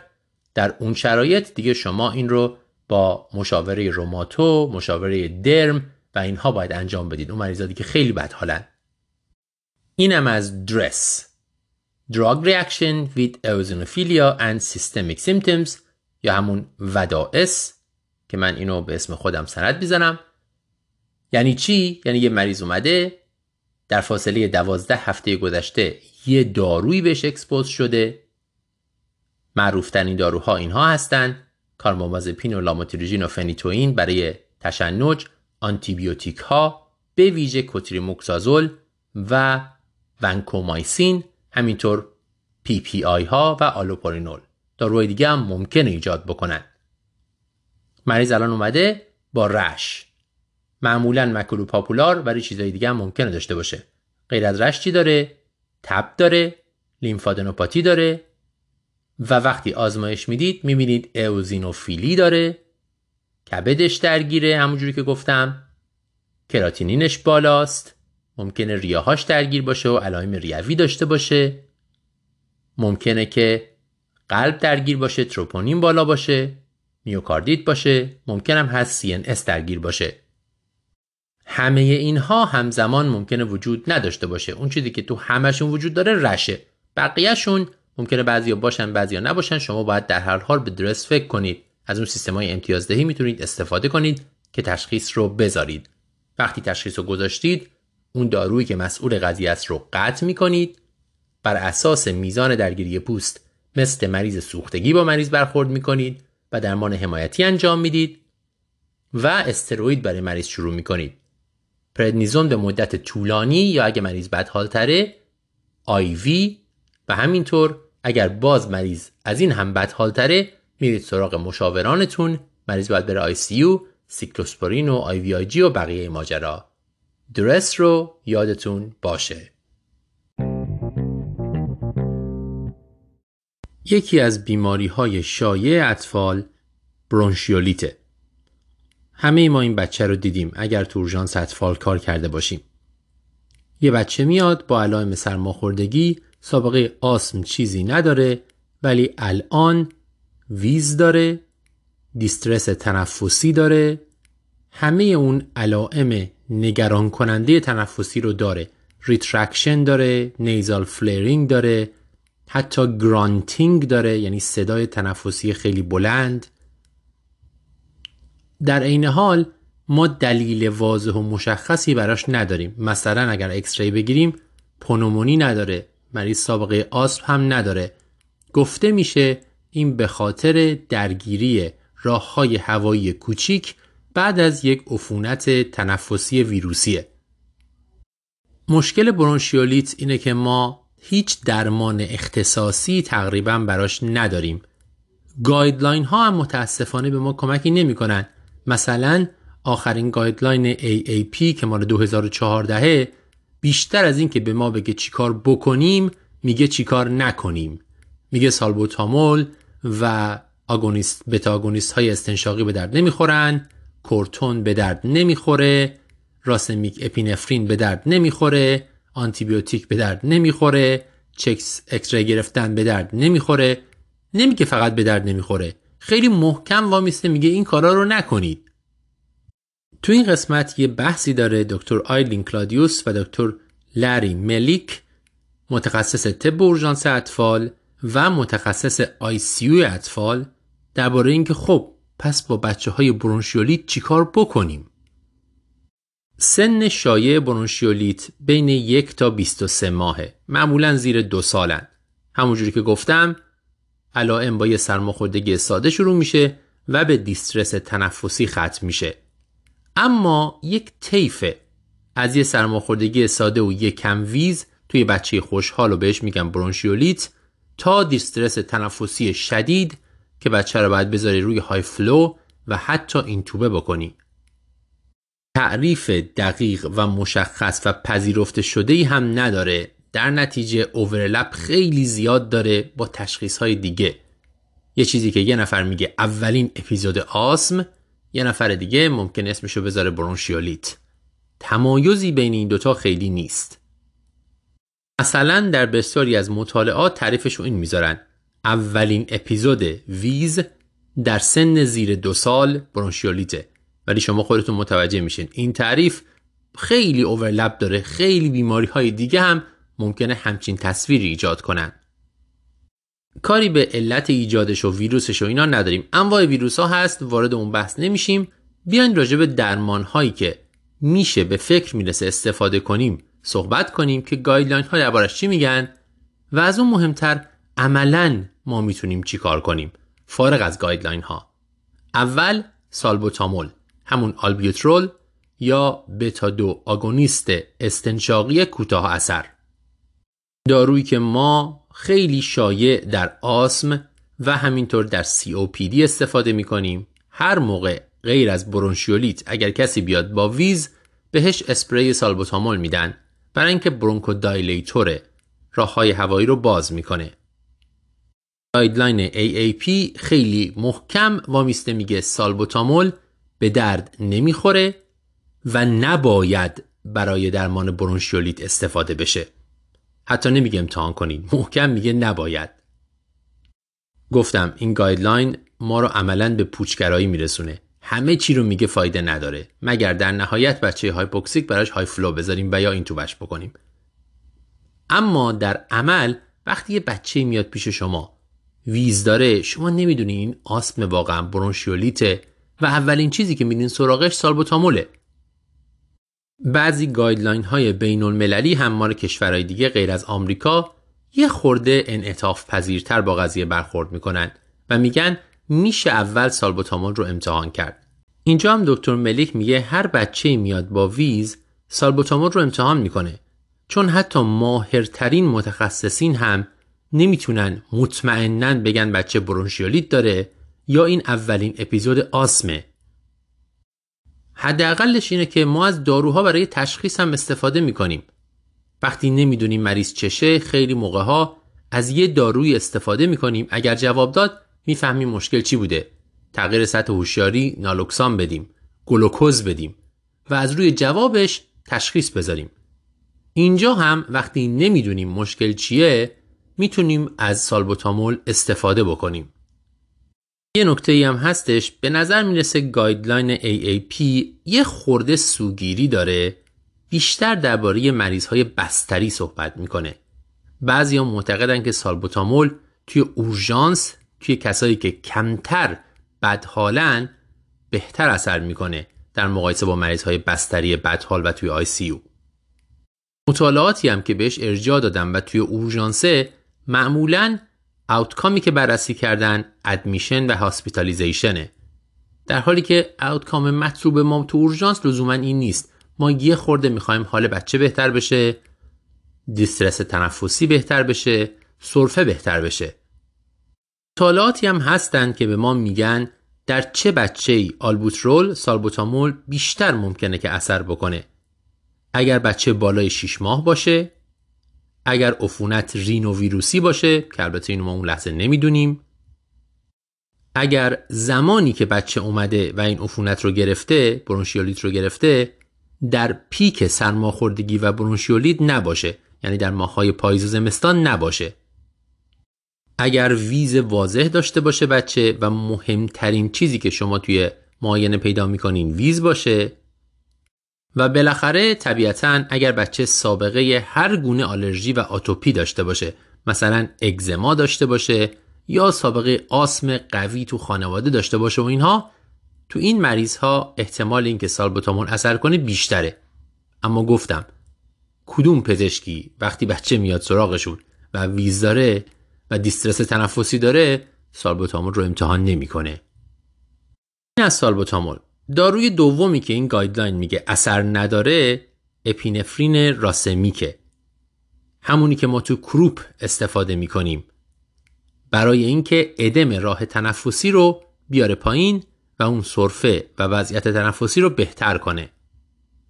جالبه که guideline های 2004 AAP و 2011 AAP می‌گفتن racemic epinephrine به درد می‌خوره باید استفاده بشه برای برونشیولیت. اما guideline 2014 یک دفعه این رو برگردوند حتی نگفت ممکنه مفید باشه. گفت خیلی محکم که نباید استفاده بشه برای درمان برونشیولیت. داروی دیگه سیلین هایپرتونیکه سیلین 3 درصد. این هم امتحان شده مطالعاتی پشتش هست. فرض بر اینه که چون ادم راه هوایی وجود داره مثل اپینفرین سیلین 3 درصد هم چون قلیزه میره توی راه هوایی و این آب اضافی جدار راه هوایی رو می‌کشه در نتیجه راه هوایی باز میشه و ادم برطرف میشه. دیتا خیلی از این حمایت نمی‌کنه یعنی محکم نیست. بعضی از مطالعات نشون دادن که بچه بهتر میشه بعضی ها نشون دادن که بچه بهتر نمیشه. اما باز هم مثل قبلی ها شاید سیلین هایپرتونیک عوارضی نداره. عملا آب نمکه که شما می‌دید به صورت استنشاقی تازه. آیوی هم می‌دید که نگران هایپرناتریمی و از این چیزا باشید. به صورت استنشاقی شما دارین آب نمک قلیز می‌دید. عوارضی نداره. بنابراین به نظر کارشناسان امرف اینجا امتحان کردنش میارزه. کارشناسان EMRAP اما در مورد chest X-ray کورتون و آنتیبیوتیک با این guideline موافقن. اینها ما می‌دونیم اثر نداره و تا شواهدی نداشته باشیم که بچه مثلا آسم یا عفونت واضح داره استفاده کردن ازشون ضررش بیشتر از منفعتشه. پس خیلی کوتاه بگیم در دنیای واقعی خارج از guideline وقتی یه بچه مثلا یک ساله رو میارن پیش شما که علائم سرماخوردگی داره آبریزش بینی داره بعد شروع کرده به سرفه کردن و حالا داره تندتند نفس می‌کشه به وضوح grunting و wheezing داره retraction داره. چیکارا براش انجام میدین؟ اولین کاری که می‌کنین اینه که suction می‌کنین که این ترشحات رو بکشید بیرون. بعد می‌تونین سالبوتامول رو امتحان کنید. اگر جواب داد ادامه می‌دید. اگر ده دقیقه یه رو استفاده کردین و جواب نداد خب فایده نداره قطع می‌کنید. مرحله بعد وقتی تصمیم گرفتین برونشیالیته و به سالبوتامول جواب نمیده می‌تونید اپینفرین راسمیک و سیلین هایپرتونیک رو امتحان کنید. سیلین 3 درصد رو. هر دوی اینها ممکنه بهتون کمک کنن. حواستون هم باشه که داروها رو که دارید می‌دید درست باید بدید. یا باید ماسک بذارید تو صورت بچه و این داروهایی که نبولایز میشه رو بذارید توی ماسک یا باید با اسپیسر بدید. چون در غیر این صورت بچه خیلی خوب اون دارو به مجاری تنفسیش نمی‌رسه. اگه هیچ کدوم از اینها جواب نداد و بچه هنوز بد حاله اون وقت میرین سراغ high flow nasal cannula اکسیژن با جریان بالا و مرحله بعد اگر همچنان جواب نمیده بچه حتما باید بره ICU و حتی ممکنه لازم باشه که اینتوبه بشه. یعنی برخلاف توصیه این guideline متخصصین EMRAP اینجا توصیه می‌کنن شما از سالبوتامول استفاده بکنید از saline hypertonic استفاده بکنید از اپینفرین racemic استفاده بکنید. بعد هیچ کدوم جواب نداد برید سراغ کارایی مثل high flow اینا. suction ولی قدم اول برای همه باید انجام بشه. این هم یک مروری بر برونشیولیت. امیدوارم کمکتون بکنه. فردا اگه تو شیفتتون یک بچه اومد با علائم سرماخوردگی و wheeze شدید حداقل تو ذهنتون باشه که مرحله به مرحله چه کارهایی می‌تونید انجام بدید بریم سراغ مقاله های جدید مقاله اول در جاما چاپ شده آیا می‌تونیم در RSI به جای پارالیز از رمیفنتانیل استفاده کنیم؟ می‌دونید یکی از چیزهایی که در RSI برای intubation استفاده میشه داروی paralytic ه که ما معمولا یا از succinylcholine استفاده می‌کنیم یا از rocuronium برای اینکه فلج کامل عضلانی ایجاد بشه و ما بتونیم راحت مریض رو اینتوبه کنیم. طبیعتا در کنارش sedative هم میدیم که مریض از این فلج آگاه نباشه. حالا بعضیا میگن که این ماده paralyze مشکلات ایجاد می‌کنه مثلا معاینه نورولوژیک رو تقریبا غیر ممکن می‌کنه حداقل تا یه مدتی که اثر داروی paralyze وجود داره. یکی از داروهایی که مطرح شده به جای این paralyze استفاده بشه رمیفنتانیله که یک opioid synthetic سریع الاثره سریع اثر می‌کنه سریعا برطرف میشه حالا خواستن تو این مطالعه بررسی کنن که آیا رمیفنتانیل به اندازه اون ماده های paralytic موثر هست intubation موفقیت آمیزه یا نه؟ در واقع یک non-inferiority trial ه یعنی می‌خوام ببینن این چیز جدید می‌تونه جایگزین قبلی بشه به اندازه اون خوب هست یا نه. مطالعه در فرانسه ایجاد شده حدود هزار مریض در اتاق عمل به دو دسته به صورت تصادفی تقسیم شدند. دسته که از همون مدل سنتی کنین یا راکورونیوم استفاده شده علاوه بر sedation دسته دوم رو بهشون رمیفنتانیل دادن به جای ماده paralyze. مطالعه blind نیست. یعنی کسی که داره این توبه می‌کنه می‌دونه کدوم رو استفاده کرده.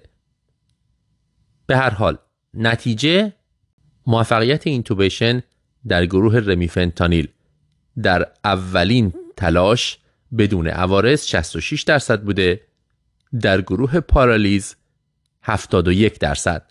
تفاوتشون کمه ولی معنی داره. با عوارض در گروه رمیفنتانیل حدود 88 درصد موفق شدن در گروه پارالیز حدود 91 درصد. باز هم تفاوت معنی داره. عوارض جانبی هم در گروه رمیفنتانیل بیشتر بوده در حدود نیم درصد دو گروه پارالیز در گروه دو درصد در گروه رمیفنتانیل عوارضی مثل مشکلات هیمودینامیک و غیره در نتیجه به نظر می‌رسه که رمیفنتانیل به اندازه مواد پارالیز موثر نیست. بنابراین در حال حاضر این مطالعه به ما پیشنهاد می‌کنه که ما نمی‌تونیم پارالیتیک رو با رمیفنتانیل جایگزین کنیم. شاید اگر یه موقعی یه جایی شما به هر دلیلی هیچ راهی ندارین که ماده پارالیتیک بدین به جاش می‌تونین رمیفنتانیل بدین. ولی می‌دونین که این خیلی اتفاق نمیافته. مقاله بعدی. در JAMA Surgery چاپ شده. مقایسه REBOA با ED thoracotomy در مریض hemorrhagic shock. REBOA چیه؟ resuscitative endovascular balloon occlusion of aorta یعنی چی؟ می‌دونین وقتی که مریض میاد با شک هموراژیک و ما فکر می‌کنیم توی شکمش یا اندام تحتانی داره خونریزی می‌کنه یکی از راه های درمان حداقل به صورت موقت اینه که آورت رو ببندیم تا خونریزی اون پایین قطع بشه و خون به اندازه کافی به اندام های حیاتی قلب و مغز برسه بعد مریض رو ببریم اتاق عمل پارگی رو ترمیم کنیم و مریض زنده بمونه حداقل. وقتی مریضی میاد با ارست ناشی از تروما به ویژه ترومای نافذ در اورژانس یکی از کارهایی که ما می‌کنیم همین ایدی تراکوتومیه. یعنی قفسه سینه رو باز می‌کنیم روی قلب نگاه می‌کنیم سوراخی هست یا نه ترمیمش کنیم و آورت رو ببندیم. اگر فکر می‌کنیم خونریزی پایین آورته یک راه دیگه بستن آورت اینه که از طریق endovascular از طریق شریان femoral بریم تو برسیم به آورت با یه بالون ببندیمش. این رو بهش میگن REBOA. سالهاست وجود داره اما data ی درستی پشتش نیست. مطالعه RCT نداریم. فقط یه سری case series هستن. این مطالعه ادعا می‌کنه که data ی خوبی فراهم کرده برای اینکه بدونیم آیا این کار موثره یا نه. data به صورت prospective از 28 مرکز تروما جمع آوری شده از 2013 تا 2021 اینها مراکزی بوده که هر دو کار رو انجام می‌دادن. هم REBOA استفاده می‌کردن و هم thoracotomy. مطالعه ادعا می‌کنه که می‌خواد این دوتا رو با همدیگه مقایسه کنه. در مجموع حدود 900 مریض وارد مطالعه کردند 300 تا از اینا ربوها گرفتن و 600 تاشون تراکوتومی شدن توی اورژانس. یعنی قفسه سینه رو باز کردن و آورت رو بستن. نکته در اینه که مطالعه رندومایز نیست. یعنی معلوم نیست چرا یه سری مریض ربوها استفاده شده توشون یه سری دیگه تراکوتومی شده. برای همین بیسلاین مریض ها مساوی نیست. مثلا 300 تا مریضی که ربوها گرفتن میانگین سنشون 77 ساله. اون یکی گروه که تراکوتومی شدن میانگین سنشون 53 ساله. به همین دلیل مقایسه کردن مورتالیتی این دو گروه با همدیگه عادلانه نیست. سنشون فرق می‌کنه طبیعتا آسیب هاشون فرق می‌کنن. اینکه چرا پزشک تصمیم گرفته برای این ربا بذاره برای اون یکی تراکوتومی انجام بده احتمالا به علت همین تفاوت هاست و در نتیجه مستقیما سروایوال اینها رو نمیشه با هم مقایسه کرد. اینا تراش کردند از یه روش آماری استفاده کنند به اسم propensity matching که ور دارن در واقع یه دونه یه دونه کیس ها رو معادلش رو پیدا کنن اون طرف اینا رو با هم مقایسه کنن با این کار فقط 56 مریض از 300 مریض ربوها رو تونستن آنالیز کنن مقایسه کنن با تراکوتومی. نتیجه مورتالیتی در گروه ربوآ حدود 80 درصد بوده گروهی که با بالون برداشتن آورتشون رو بستن. در گروه تراکوتومی 93 درصد بوده. در نتیجه اینا پیشنهاد کردند که REBOA کار خوبیه ما باید انجامش بدیم. به خاطر اینکه درست این RCT نیست randomized clinical trial نیست ولی خیلی سخت انجام اون و ما احتمالا هیچ وقت نمی‌تونیم انجامش بدیم. این بهترین شواهدی که داریم. مشکل این ادعا چیه؟ اینه که اگر ما بخوایم بدونیم REBOA موثره یا نه قرار نیست با thoracotomy مقایسش کنیم. باید با هیچ کاری نکردن مقایسش کنیم. به عبارتی فرض کنیم یه مریض میاد کارت خورده تیر خورده تو شکمش ما فکر می‌کنیم داره خونریزی می‌کنه فشارش 6 روی 4 این مریض ما براش ایده تراکوتومی انجام نمیدیم. سینهش باز نمی‌کنیم. معمولا فقط تو مریضای ارست کرده ممکنه سینه رو باز کنیم. این رو می‌بریم سریع اتاق عمل رو بهش یه عالم خون می‌زنیم و اینها. روبه اینجا باید کاربرد داشته باشه. باید اگر اثر داره اینجوری باشه که تو این مریض اگر روبا بذاریم و آورت رو ببندیم مریض مرتالتیش کاهش پیدا کنه. متاسفانه تو این مطالعه مقایسه با تروکوتومی انجام شده. نه با هیچ کاری نکردن یا به عبارتی با همون درمان استاندارد خون دادن و سری بردن به اتاق عمل. در نتیجه به ویژه با توجه به اینکه مطالعات محدود قبلی هم اونا هم رندومایز نیستن. ولی اونا نشون ندادن که روبا هیچ فایده ای در مرتالتی داشته باشه به ویژه با توجه به اون مطالعه ها ما به نتایج این مطالعه و نتیجه گیری نویسنده با شک باید نگاه کنیم. اگر می‌خوایم شواهدی پشت روا پیدا کنیم که فایده داره باید آرسیتی انجام بدیم مقایسش کنیم با هیچ کاری نکردن. در نتیجه در شرایط فعلی ربعا شواهدی نداره برای اینکه اثر می‌کنه و مریض رو نجات میده.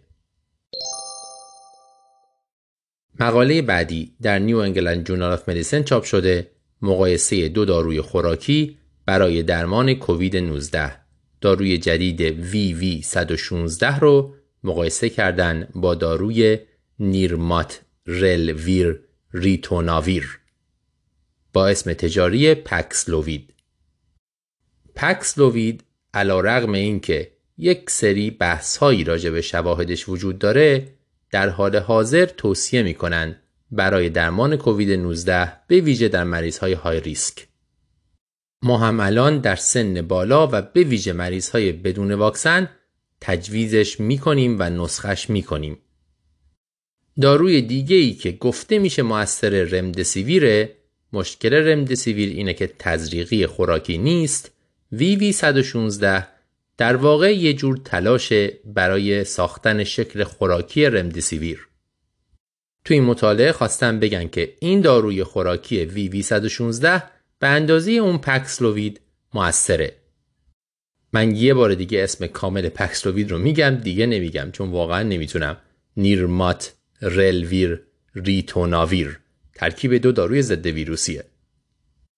مطالعه در چین انجام شده. روی حدود 700 مریض. یک سوم این مریض ها چاقی داشتن یک سومشون دیابت داشتن یک سومشون hypertension داشتن و حدود یک سومشون هم بالای 60 سال بودن. اما 75 درصد مریض ها واکسینه بودن. این دو دارو رو به مدت 5 روز به مریض ها دادن و بعد تا 28 روز علائم رو چک کردن با هدف اینکه در چه زمانی علائم کاملا برطرف میشه. علائم رو هم به این صورت چک می‌کنن. یه سیستم امتیازدهی هست که 11 علامت رو بهش صفر و یک میده. در نتیجه مریض می‌تونه امتیازی از صفر تا 33 داشته باشه در هر موقع. هدف مطالعه این بوده که ببینن کی مریض ها به امتیاز صفر می‌رسن. متوسط زمان رسیدن به امتیاز صفر در این دو گروه تقریبا یکسان بوده. بنابراین گفتن وی وی 116 به اندازه پاکسلووید موثره. عوارض جانبی وی وی 116 هم کمتر بوده از پکسلووید. نیم درصد در برابر دو درصد. می‌دونیم پکسلووید یه خورده عوارض جانبی داره.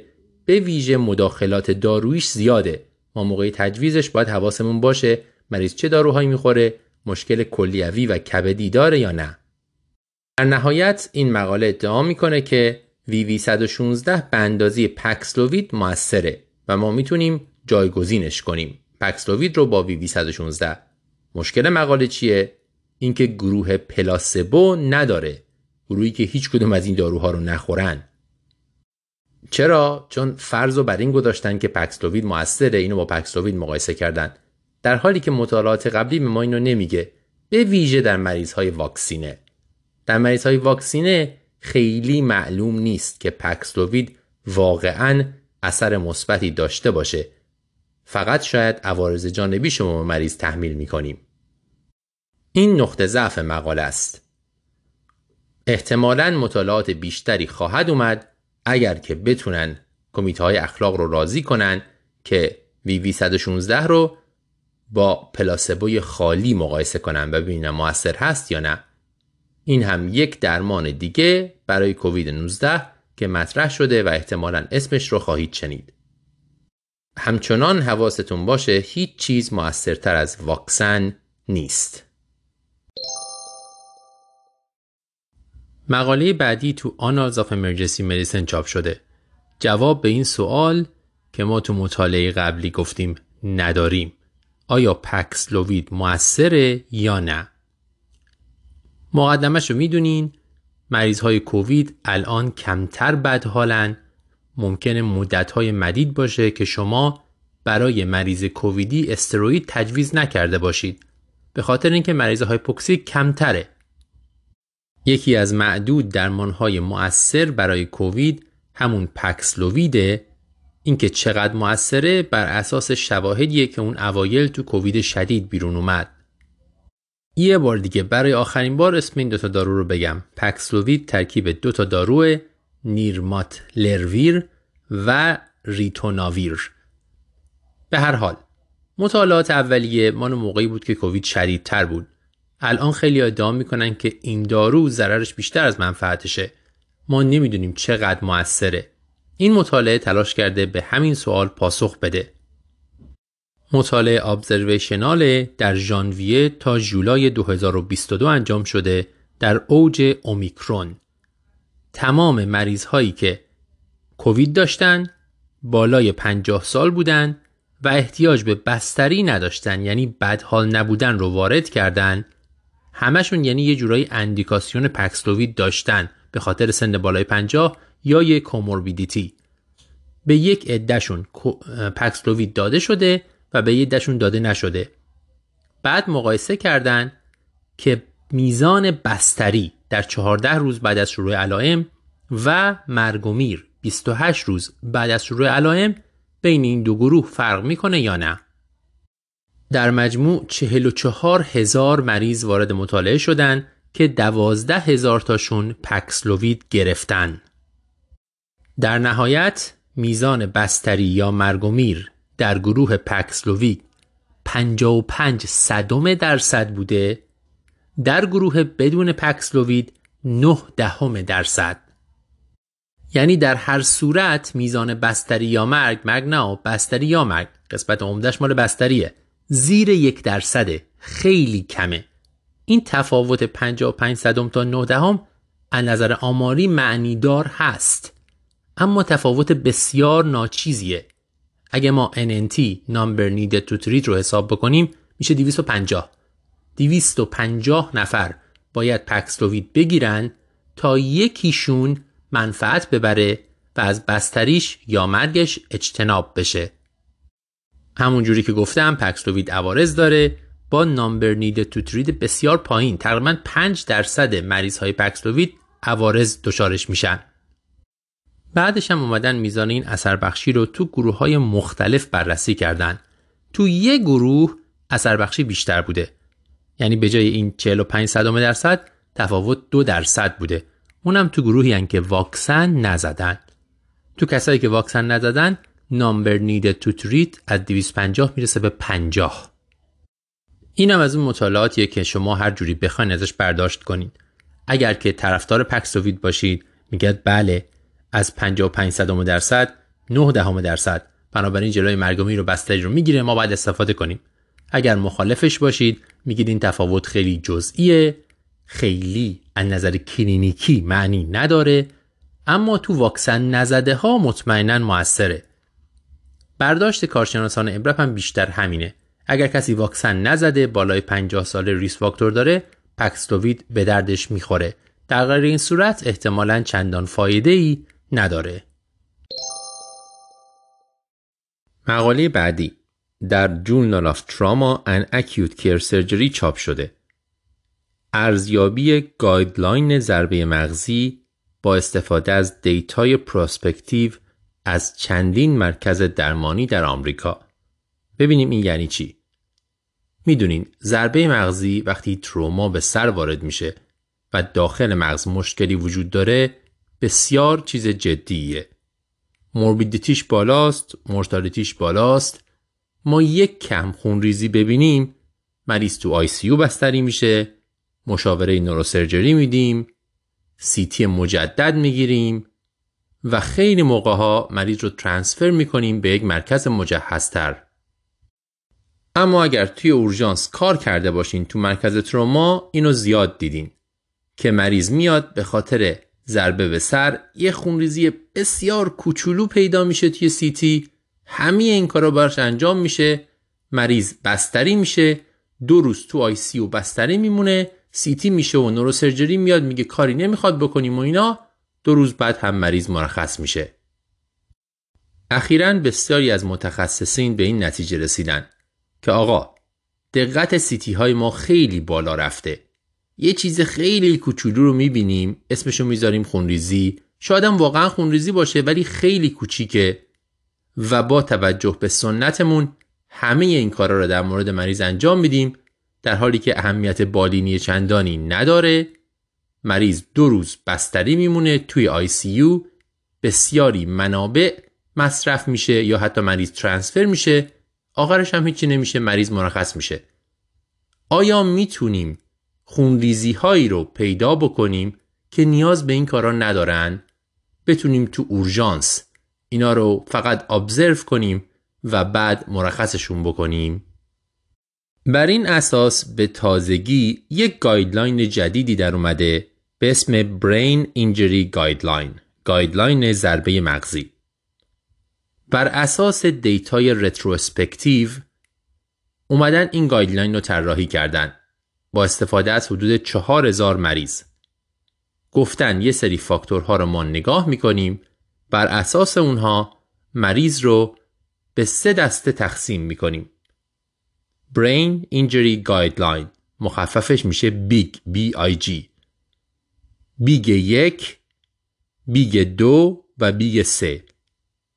BIG یک مریضیه که intoxicated نیست یعنی الکل اینا نخورده. روی آنتیکواگولان نیست. معاینش کاملا نرماله از جمله اس و معاینه نورولوژیکش. شکستگی جمجمه نداره و خونریزیش زیر چهار میلیمتره. هر خونریزی که می‌خواد باشه. غیر از خونریزی داخل بطنی اون حساب نکردن. بقیه خونریزی ها از ساباراکنوید، سابدورال هر چیزی که می‌خواد باشه. اگر مریض همه این ویژگی ها رو داشته باشه رو آنتیکاگولان نیست. معاینش نرماله سرش سر بخورده خونریزیش زیر 4 میلیمتره. اینو بهش میگن BIG یک. گفتن این مریض رو لازم نیست همه این کار رو براش انجام بدیم. 6 ساعت می‌تونیم observe کنیم توی اورژانس. بعد اگر مشکلی پیش نیومد بفرستیم خونه. نه سیتی مجدد می‌خواد نه follow up و نه مشاوره neurosurgery BIG دو مریضیه که اندازه خونریزیش بین 5 تا 7 میلیمتره یا مثلا intoxication هم داره. اینو گفتن می‌تونیم 24 ساعت observe کنیم اگر چیزی نشد بفرستیم خونه. BIG سه مریضیه که یکی از این ویژگی ها رو نداره و خونریزی داره. اون رو گفتن باید همه این کار براش انجام بشه. ICU و transfer و CT و مشاوره neurosurgery. با این مقدمه طولانی برسیم به مطالعه فعلی. که validation prospective brain injury guideline ه اونو که گفتم retrospective بود گذشته نگر بود. حالا اومدن خواستن prospective ارزیابی کنن. آیا این guideline واقعا جواب میده؟ می‌تونیم ازش استفاده کنیم یا نه؟ دیگه خودتون می‌دونین چقدر مهمه. اگر جا بیفته بسیاری از مشاوره های نوروسرجری که ما انجام میدیم و ترانسفرها نیازی بهشون دیگه نیست. در چندین مرکز درمانی مرکز تروما در آمریکا انجام شده. مریضای 16 سال و بالاتر رو که خونریزی مغزی داشتن بر اثر تروما وارد مطالعه کردند حدود 2000 مریض در نهایت شده. معیار معیار در نهایت outcome نیاز به دخالت neurosurgery بوده. یه سری outcome های ثانویه رو هم اندازه گرفتن مثل بدتر شدن مریض معاینه بزرگتر شدن خونریزی و غیره. از این 2000 نفر 14 درصدشون BIG یک بودن 15 درصد BIG دو و 70 درصد باقی مونده BIG سه. همه اینها رو برداشتن بستری کردن و CT مجدد گرفتن و مشاوره neurosurgery دادن. اما بعد اومدن outcome رو نگاه کردن ببینن آیا واقعا لازم بوده توی BIG یک و BIG دو این کارا رو بکنن چیزی رو تغییر داده یا نه که در آینده بر اساس این guideline عملکردمون رو عوض بکنیم. در گروه BIG یک یعنی اون 14 درصد هیچ کس حالش بدتر نشده هیچ کس خونریزیش بدتر نشده و هیچ کس نیاز به neurosurgery نداشته. بنابراین خیلی خوب جواب داده. در گروه دوم BIG دو از 295 مریض دو نفر یعنی هفت دهم درصد خونریزیشون بزرگتر شده. در CT مجدد اما باز هم هیچ کس نیاز به مداخله neurosurgery یا جراحی پیدا نکرده. گروه سوم که BIG سه بودن و 70 درصد بدحالتر بودن طبیعتا و 20 درصدشون در نهایت نیاز به جراحی neurosurgery پیدا کردند. مطالعه خیلی خوب انجام شده، prospective و کامل توضیح دادن که چجوری همه این فاکتورها رو اندازه گرفتن. تنها نکته منفی که باعث میشه نشه قطعا جنرالایز کرد اینه که همه بیماران در مراکز تروما بودن. هنوز ما دیتایی مربوط به جایی که تراما سنتر نیست یعنی نوروسرجن اونجا نیست و ما قرار مریض رو ترانسفر بکنیم نداریم. اما این مشکل نسبتا کوچیکیه. مطالعه مهمی هست. باید راجع بهش بدونیم. ممکنه به زودی guideline های ما بر این اساس عوض بشن و ما دیگه از مشاهده یه خونریزی کوچولوی 3 میلیمتری بر اثر ضربه به سر توی مریضی که روی آنتیکواگولان نیست intoxicated نیست fracture نداره و معاینش نرماله دیگه اینقدر نترسیم مریض رو transfer نکنیم 6 ساعت تو اورژانس observe ش کنیم و بفرستیمش خونه. حتی گفتنش برای من یه خورده عجیبه که مریض خونریزی مغزی رو بفرستیم خونه. ولی این بر اساس این مطالعه تو راهه. مقاله بعدی در Resuscitation چاپ شده آیا برای مریض hypothermic ECMO به درد می‌خوره یا نه؟ می‌دونین یکی از اورژانس های پزشکی هایپوترمیه. وقتی که مریض در معرض سرما قرار گرفته و دمای بدنش اومده پایین. ما باید بدن رو گرم کنیم و عوارض رو درمان کنیم. یکی از روش های گرم کردن و درمان عوارض یعنی مشکل هیمودینامیک اکموه. توی اکمو ما کتتر می‌زنیم برای مریض و عملا قلب و ریه رو بایپس می‌کنیم. یعنی خون رو خارج می‌کنیم از بدن بهش اکسیژن میدیم و برش میگردونیم تو هم جایگزین قلب میشه هم جایگزین ریه. به صورت موقت این کار انجام میشه تا مشکل قلب و ریه برطرف بشه. برای هایپوترمی هم این به نظر روش منطقیه چون با اکمو هم می‌تونیم قلب و ریه‌ای که درست کار نمی‌کنن به خاطر سرما رو بایپس کنیم همین که خون رو گرم کنیم و بفرستیم تو. مطالعات ابزرویشنال قبلی گفتند که اکمو ممکنه به درد هایپوترمی بخوره. اینجا در ژاپن یه مطالعه پراسپکتیو برای اولین بار انجام دادن و مقایسه کردن اکمو رو با روش های درمان عادی هایپوترمی دیتا در چند مرکز جمع شده در طول سه سال 2019 تا 2022 و در مجموع 220 مریض هایپوترمیک وارد مطالعه شدن. بعضیاشون اکمو گرفتن، بعضیاشون نه حدود 50 تاشون اکمو گرفتن. مریض باید دماش زیر 33 درجه می بوده و یا مشکل هیمودینامیک می داشته یا کاردیاک ارست. رندومیزه نیست، ابزرویشناله. یعنی معلوم نیست بعضیا برای چی اکمو استفاده شده بعضیا روش عادی شاید مثلا در دسترس بوده یا نبوده ولی رندومیزه نکردن میانگین سن مریض ها هم بالای 80 سال بوده نشون دهنده اینه که هایپوترمی در سن بالا اصولا بیشتر اتفاق میافته. نتیجه مورتالیتی بین دو گروه تفاوتی نداشته. یعنی هم تو گروه اکمو هم تو گروه گرم کردن عادی مورتالیتی تقریبا 40 درصد بوده 60 درصدشون زنده موندن. اما گروه اکمو سریعتر گرم شدن. قابل انتظارم هست.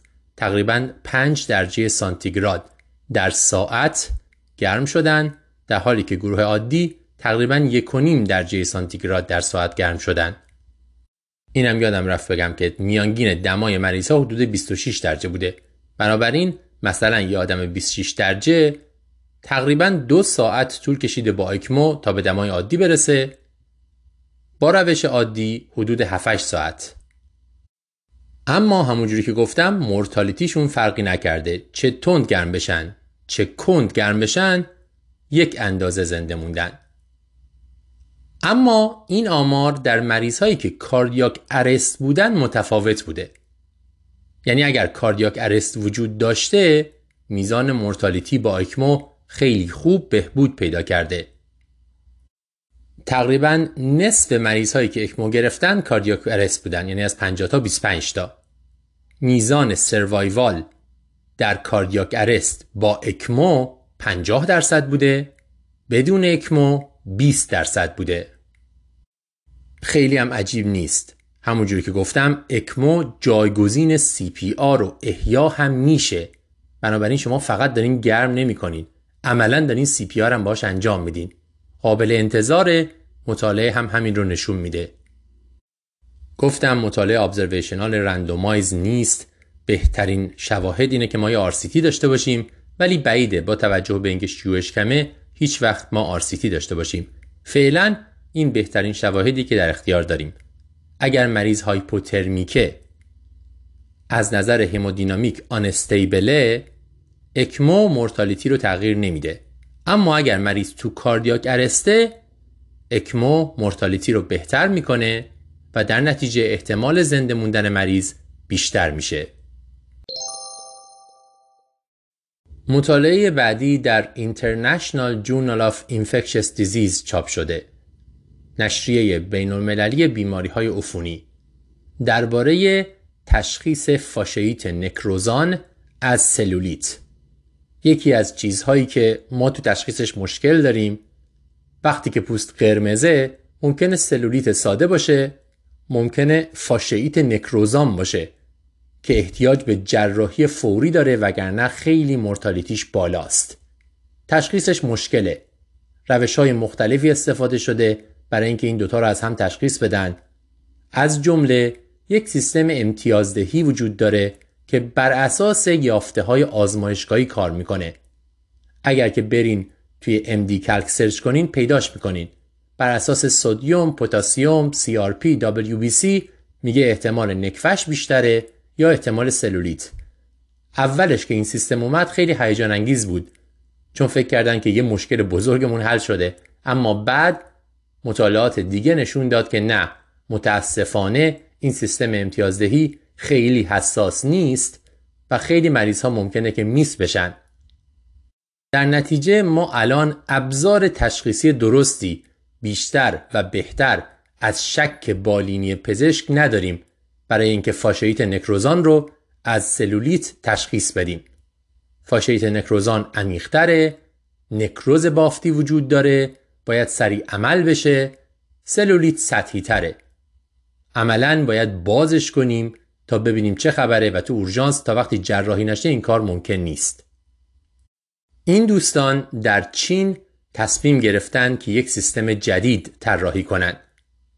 ورداشتن به صورت ابزرویشنال در طول حدود دو سال تمام مریض هایی که شک وجود داشته به سلولیت و فاشیت نکروزان رو وارد مطالعه کردند نتیجه نهاییش رو بررسی کردند فاکتورهایی که می‌تونستن اندازه بگیرن رو در نظر گرفتن گذاشتن تو مدل ببینن چی می‌تونه پیش بینی کنه فاشید نکروزان رو در مقابل سلولیت. حدود 2000 مریض سلولیت وارد مطالعه کردند و حدود 150 مریض فاشید نکروزان در نهایت. اما همه این سلولیت ها رو وارد نکردند یه فاکتورشون این بوده که حتما میکروب معلوم بشه. یعنی کشت داشته باشیم بدونیم چه میکروبی اینو ایجاد کرده. به این ترتیب در نهایت 150 حدوداً فاشید نکروزانه در مقابل حدود 200 سلولیت. اینها رو آوردن گذاشتن داده هاشون رو توی مدل. شایدترین میکروب منجر به فاشید نکروزان خانواده ویبریو بوده. مرتالیتی فاشید نکروزان حدود 10 درصد بوده مرتالیتی سلولیت حدود یک درصد. فرقشون طبیعتا خیلی زیاده. از بین همه فاکتورهای تاریخچه یافته های معاینه فیزیکی و آزمایشگاهی این چیزها رو پیدا کردن که به صورت معنیداری پیش بینی می‌کنه که مریض فاشید نکروزان داره. یک وجود تاول هموراژیک. 90 تا از 150 تا فاشئیت نکروزان تاول هموراژیک داشتن. تو سلولیت فقط 7 تا از 200 تا. یک تاول هموراژیک دو لوکوسیتوز بالای 11 هزار. سه هر گونه bandemia یعنی band cell بالا بره یا به اصطلاح left shift وجود داشته باشه توی WBC ما. چهار CRP بالای 100 و پنج فشار سیستولیک زیر 90 هیچ کدومشون چیزای عجیب و دور از ذهنی نیستن. ولی خیلی فاکتورهای دیگر رو که تو اون سیستم امتیازدهی آزمایشگاهی وجود داره دیدن که خیلی حساس نیست. این رو هم گفتن. اگر دو تا از این پنج تا وجود داشته باشه شما تقریبا می‌تونین مطمئن باشین که مریض فاشید نکروزان داره و باید حتما جراحی رو درگیر کنید. خیلی کمکمون نمی‌کنه ولی ابزاریه شاید در کنار چیزهای دیگه مهمتر از هر چیز احساس ما وضع عمومی مریض که در قالب هیچ آزمایشگاهی و عددی نمیاد در کنار اون شاید به ما کمک کنه. اگر یک مریضی اومد و تاول هموراژیک داشت به شدت شک می‌کنیم به فاشید نکروزان. اگر نداشت اما WBCش بالا بود CRPش هم بالای 100 بود باز هم شکمون بسیار زیاد خواهد بود. فشارش هم که پایین باشه دیگه خیلی چیز عجیبی نیست. شکمون زیاد میشه به اینکه عفونت جدیتری مثل فاشید نکروزان وجود داره. از اون تشخیصایی که همیشه باید تو لیست ما باشه تو اورژانس که miss نشه.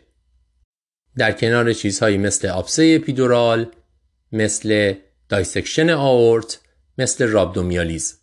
چیزایی که تو ذهنمون باید باشه تا miss نشه. مقاله بعدی. در Journal of Medical Virology چاپ شده. همونجوری که می‌دونید تا قبل از کووید ما خیلی عادت نداشتیم بگردیم دنبال ویروس های مختلف. به ویده در بچه ها می اومدن با علائم تنفسی فوقانی آبریزش گلودرد که خیلی هم زیاده ما می‌گفتیم ویروسیه چند روز طول می‌کشه ببرین خونه علامت درمانی تا خوب بشه. چقدر طول می‌کشه خوب بشه؟ نمی‌دونیم. یه هفته دو هفته یه ماه سه روز همه اینا ممکنه.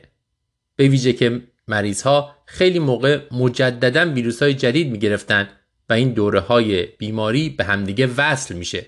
در نتیجه اینکه واقعا بیماری ویروسی چقدر طول می‌کشه ما هیچ وقت دقیقش رو نمی‌دونستیم. بعد از کووید یه چیزی خیلی مد شد. اینکه ما تست کنیم که مریض به کدوم ویروس مبتلاست. در همین دو سال بعد از کووید من به اندازه شاید ده سال قبلش اردر کردم PCR ویروس های تنفسی. چیزهایی که قبلا ما اصلا کاری نداشتیم کدوم ویروسه. الان یه PCR کامل میدیم برای چک همه ویروس ها که بدونیم دقیقا کدوم ویروس و مریض داره. از این شروع شد که بدونیم کووید داره یا نه بقیهش همش اضافه شد روش. با این اطلاعات که مریض دقیقا چه ویروسی داره شاید ما بیشتر بتونیم بهش اطلاعات بدیم که از بیماری چه انتظاری قرار داشته باشه. این مطالعه هم با همین هدف انجام شده. از data یه مطالعه دیگه استفاده کردن. که ورداشته همه بچه هایی که اومدن به یک کلینیک اطفال در کلرادو رو علائم سرماخوردگی داشتن تست PCR ویروسی براشون انجام دادن. بعد دوره بیماریشون رو بررسی کردن و ثبت کردن. تقریبا 900 بچه تست روشون انجام شده که 70 درصدشون بین یک تا سه سال بودن. از بین اینها تقریبا 85 درصد یه ویروسی تستش مثبت شده. تقریبا 15 درصد معلوم نیست چه ویروسی. همه ویروس ها منفی شدن. یک چهارم بچه ها هم بیش از یه ویروس مثبت شده. ما همین اطلاعات رو از مطالعات دیگه ای که در همین زمینه داره انجام میشه جاهای مختلف می‌بینیم. همه جا تقریبا همینه. 80 درصد بچه ها ویروسش پیدا میشه 20 درصد پیدا نمیشه یک سوم یک چهارم هم بیش از یه ویروسشون مثبته. نتیجه این سه ویروس احتمال بستریشون بالاتره. RSV، رینو ویروس و human metapneumo ویروس ویروس متاپنوموی انسانی. راستش من تا حالا تا قبل از این داستان ها اسم این ویروس رو نشنیده بودم. نمی‌دونستم که اصلا وجود داره. RSV رو زیاد میشنیدیم رینو ویروس رو زیاد. اما این بعد از این قضیه تست کردن خودشو داره نشون میده. این سه تا احتمال بستریشون بالاتره. RSV با odds ratio دو نه دهم نسبت به آنفولانزا رینوویروس با odds ratio دو هشت دهم و human metapneumovirus با آدریشو سه احتمال بستری بچه بیشتره. اما در مورد شدت و طول مدت بیماری فارغ از بستری هم باز RSV، هیومن متانومووایرس و پارا شدتشون و طول دوره بیماریشون بیشتره. در مقایسه با چی؟ در مقایسه با آدنوویروس، آنفولانزا و غیره. این اطلاعات خیلی practice ما رو عوض نمی‌کنه. همچنان ویروسن، بدحالن بستری میشن، بدحال نیستن نمیشن، داروی خاصی هم نمی‌خوان مگر اینکه درمان حمایتی بخوان. اما کمک می‌کنه به ما که انتظارات پدر و مادر و خانواده رو تنظیم کنیم. اگر تست کردیم اومد human metapneumovirus positive بهشون میگیم که انتظار داشته باشن بیماری بیشتر طول بکشه. حتی بیشتر از سه هفته تا یک ماه این آبریزش و حال بد ادامه داشته باشه. همینطور هم RSV، رینوویروس و پارانفولانزا. در مقایسه با اینها آنفولانزا رو میگیم یه هفته ای مثلا احتمالا خوب میشه. بنابراین کارکرد اصلی این اطلاعات اینه که انتظارات رو تنظیم کنیم و حداقل خانواده بدونن که بچه تا چند وقت مریض خواهد بود. اسم human virus رو هم از این به بعد دیگه زیاد خواهیم شنید. مقاله بعدی. ریسک بیماری عروق کرونر. در بیماران دچار atrial fibrillation فیبریلاسیون دهلیزی که میان و چست پین هم دارند در نشریه کرونری آرتری دیزیز چاپ شده. نمی‌دونستم همچون نشریه هم وجود داره. همه ما این مریض ها رو دیدیم. مریض میاد به خاطر نامنظمی ضربان قلب تشخیص ایفیب میدیم برای اولین بار ها ممکنه سریع باشه یا ریتش کنترل شده باشه. اما چسپین هم داره. چقدر باید تو این مریض نگران بیماری عروق کرونر باشیم؟ آیا همه این مریض ها باید برن کتلب؟ آیا همه این مریض ها باید آنژیو بشن یا نه؟ کسایی که میگن این مریض ها همه باید آنژیو بشن در واقع میگن که این ایفیب یه جورایی مثل استرس تست عمل می‌کنه. ضربان قلب بالا میره اگر مریض چسپین داشته باشه یعنی عروق کرونرش تنگی داره. در نتیجه این مریض باید بره آنژیوگرافی بشه. در حالی که خیلی های دیگه معتقدن اون چسپین و حتی تغییرات STT نشان دهنده بیماری عروق کرونر نیست. دیمند اسکیمیاس به اصطلاح. و شما مریض ایفیب رو قرار نیست نگران عروق کرونرش باشید. به صورت مجزا فقط صرفا به خاطر AFib و chest pain این مقاله خواسته این موضوع رو بررسی کنه. chart review retrospective فقط در یک مرکز روی فقط 57 مریض در اسرائیل انجام شده. این 57 مریض اومدن با AFib و chest pain داشتن و بستری شدن. همشون بستری شدن. بعد آنژیو شدن تا ببینن که مریض بیماری عروق کرونر داره یا نه با تعریف بیش از 50 درصد تنگی شریانهای کرونری. بعد اومدن ببینن چه فاکتورهایی رو می‌تونن تو history و EKG و غیره در نظر بگیرن که نشون بده مریض بیماری عروق کرونر داره. میانگین سن مریض ها 71 سال بوده. تقریبا تمام فاکتورهایی که بررسی کردن خیلی فرقی نمی کرده تو گروهی که بیماری عروق کرونر داشتن تو این 57 تا و تو گروهی که نداشتن.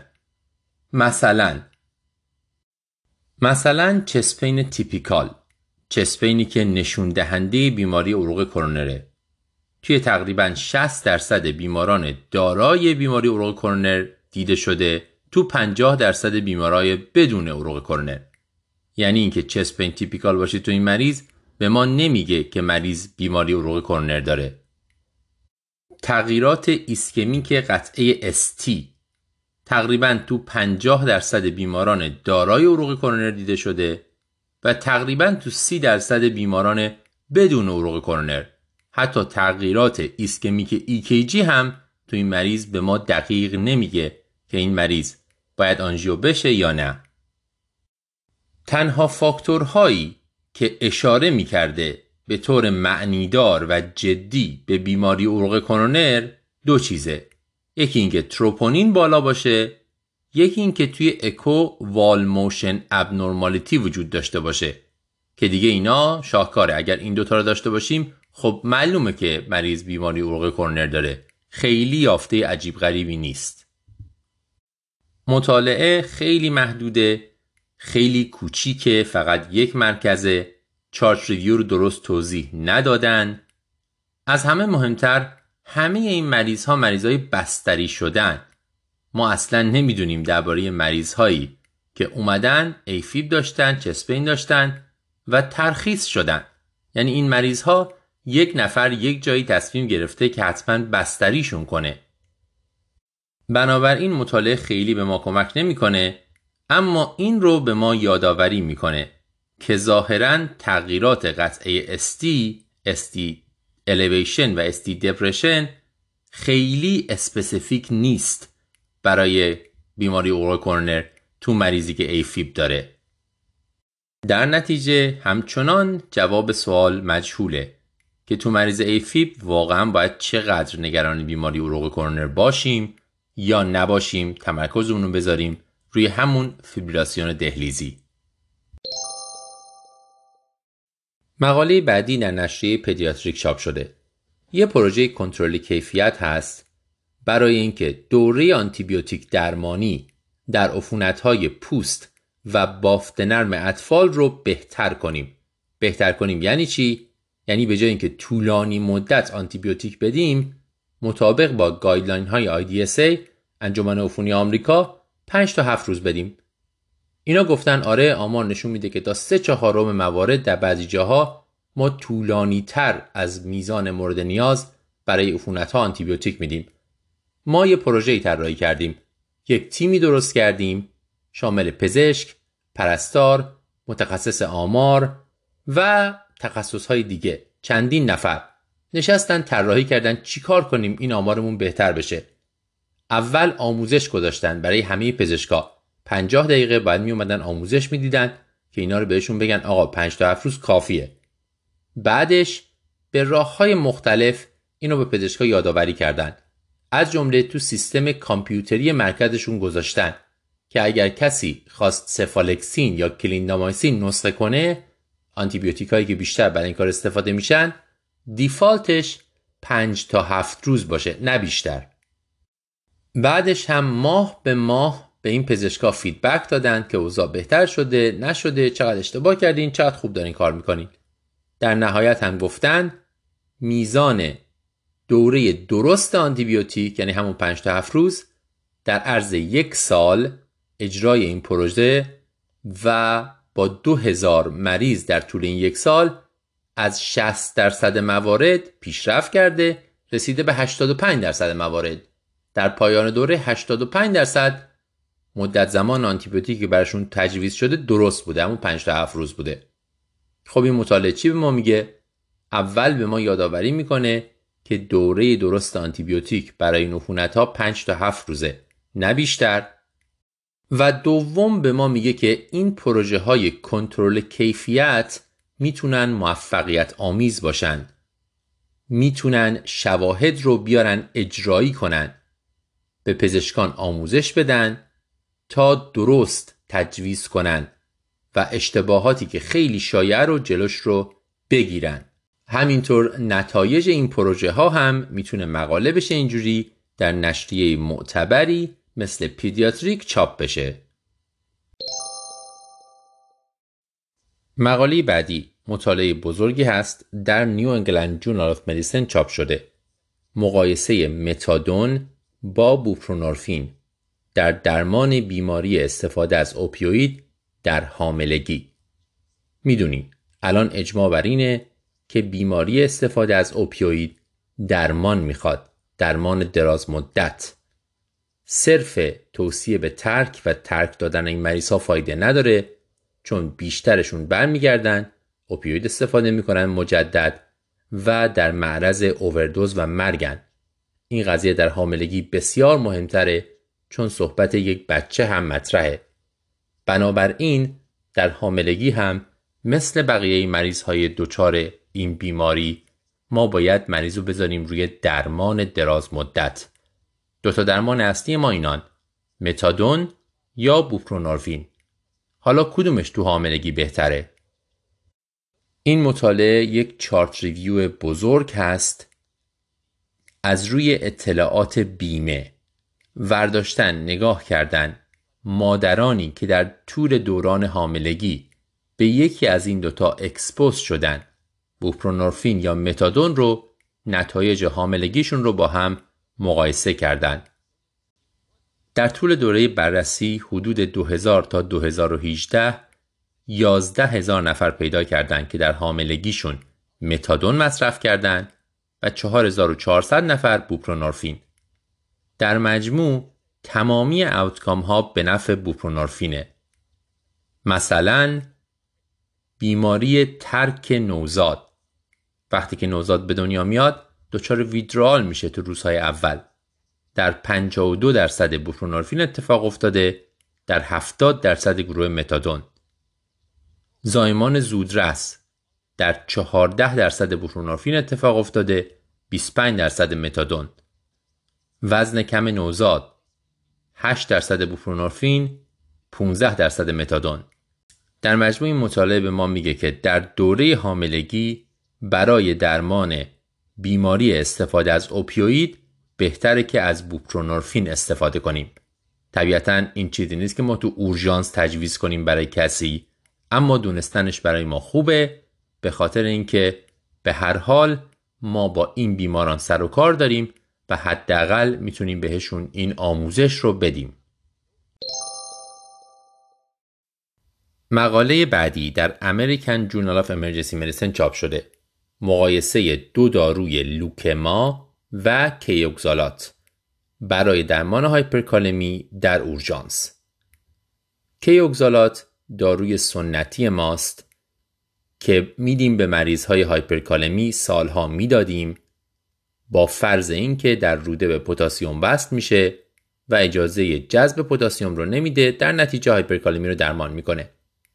یکی از راه های درمان بود می‌دونید کارهای دیگه کلسیوم و نمی‌دونم اینسولین گلوکوز و غیره اونا راجع بهش صحبت نمی کنیم. کیوگزالات خیلی هم کنتراورشیاله خیلی هم معتقدن تو اورژانس جایگاهی نداره عوارضش بیشتره فایده ای نداره و نباید استفاده بشه و غیره. خیلی اصلا حذفش کردن حتی تو تکس بوک از درمان های اورژانس هایپرکالمی. تا 2018 یه داروی جدید اومد با همون مکانیسم به اسم لوکما. من اسم علمی هیچ کنون از اینا رو نمیگم. چون نمی‌تونم. حالا این مطالعه خواسته این دوتا رو با هم مقایسه کنه. لوکما رو با کیوگزالات. متاسفانه خیلی موفق نبوده.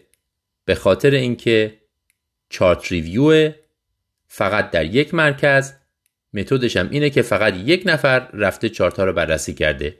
هیچ توضیحی ندادن که کنترل کیفیت چجوری انجام شده. اگه یه نفر دیگه بره چارت رو بررسی کنه نتیجه دیگه می‌گیره یا نه؟ چجوری این چهارتا بررسی شده؟ هیچی. در نهایت در طول چند سال بعد از اکسکلود کردن مریض هایی که هیچ کدوم از این دوتا رو نگرفتن پنجاه تا مریض تو هر گروه پیدا کردن اینا رو با هم مقایسه کردن. دیدن که حدوداً پتاسیومشون یک و یک دهم میلی اکیوالان در لیتر در ساعت کاهش پیدا می‌کنه. تو هر دوشون هم مساوی فرقی هم با هم نمی‌کنن. ادعای این مقاله اینه که این دوتا با هم مساوی هن اما همونجوری که گفتم یک مرکز چارت ریویو چارت ریویوش هم درست توضیح نداده. بهترین استفاده ای که ما از این مقاله می‌تونیم بکنیم اینه که یادمون باشه اینجوری مقاله ننویسیم. مقاله بعدی هم باز در journal Pediatric چاپ شده و یک پروژه کنترل کیفیت هست یه پروژه QI خواستن یه پروژه اجرا کنن که order کردن X-ray شکم رو برای یبوست در اطفال کاهش بدن. این تو همه guideline ها هست ما می‌دونیم. یبوست تشخیص گرافی نیست. برای یوبوست ما نیاز نیست اکسری بگیریم. به خاطر اینکه عوارض داره. غیر از ریدییشن اکسری یه چیز اتفاقی پیدا می‌کنه و مسیر رو می‌بره به سمت دیگه که برای مریض در نهایت ضرر داره. این غیر از مریضایی هستش که میاد با تهوع و استفراغ و مشک به انصداد داریم و اینا. مریضی که میاد با شکایت یوبوست معاینش خوبه X-ray نمی‌خواد. حالا اینا خواستن این دستورالعمل رو اجرایی کنن. در کجا? در کلینیک GI اطفال در بوستون به نظر می‌رسه که حتی در همچین جایی هم متخصصین گوارش اطفال زیادی X-ray می‌دادن order می‌کردن برای یبوست. چجوری این کار انجام دادن؟ در طول 6 سال توضیح دادن که چجوری این کار کردن. که مدام یادآوری کردن به این پزشکا براشون دوره آموزشی گذاشتن بروشور فرستادن ایمیل فرستادن و غیره و بعد ارزیابی کردن که در عرض 6 سال چقدر موفق بوده همه این کارها. در نهایت میزان اوردر کردن اکسری شکم رو برای یوبوست از 24 درصد موارد یوبوست رسوندن به 11 درصد. نسبتا پیشرفت خوبیه. بیشترین تغییر ولی موقعی صورت گرفته که بیمارستان رسما اعلام کرده که اون guideline رو به عنوان روش رسمی خودش پذیرفته. یعنی بیشتر از اون که آموزش مدام هی اذیت کردن پزشکا و براشون ایمیل فرستادن و بروشور و پوستر تاثیر داشته باشه این تاثیر داشته که بیمارستان گفته آقا از این به بعد حواستون باشه ما مطابق این عمل می‌کنیم. برای یوبوست اکسری نمی‌گیریم. چیزی که از این مطالعه به دردمون می‌خوره اینه که اولا برای یوبوست اکسری نگیریم تو بچه ها و ثانیا چقدر کار سختیه تغییر رفتار. 6 سال اینا انقدر آموزش دادن از 24 درصد رسوندن به 11 درصد. اصلا کار آسونی نیست.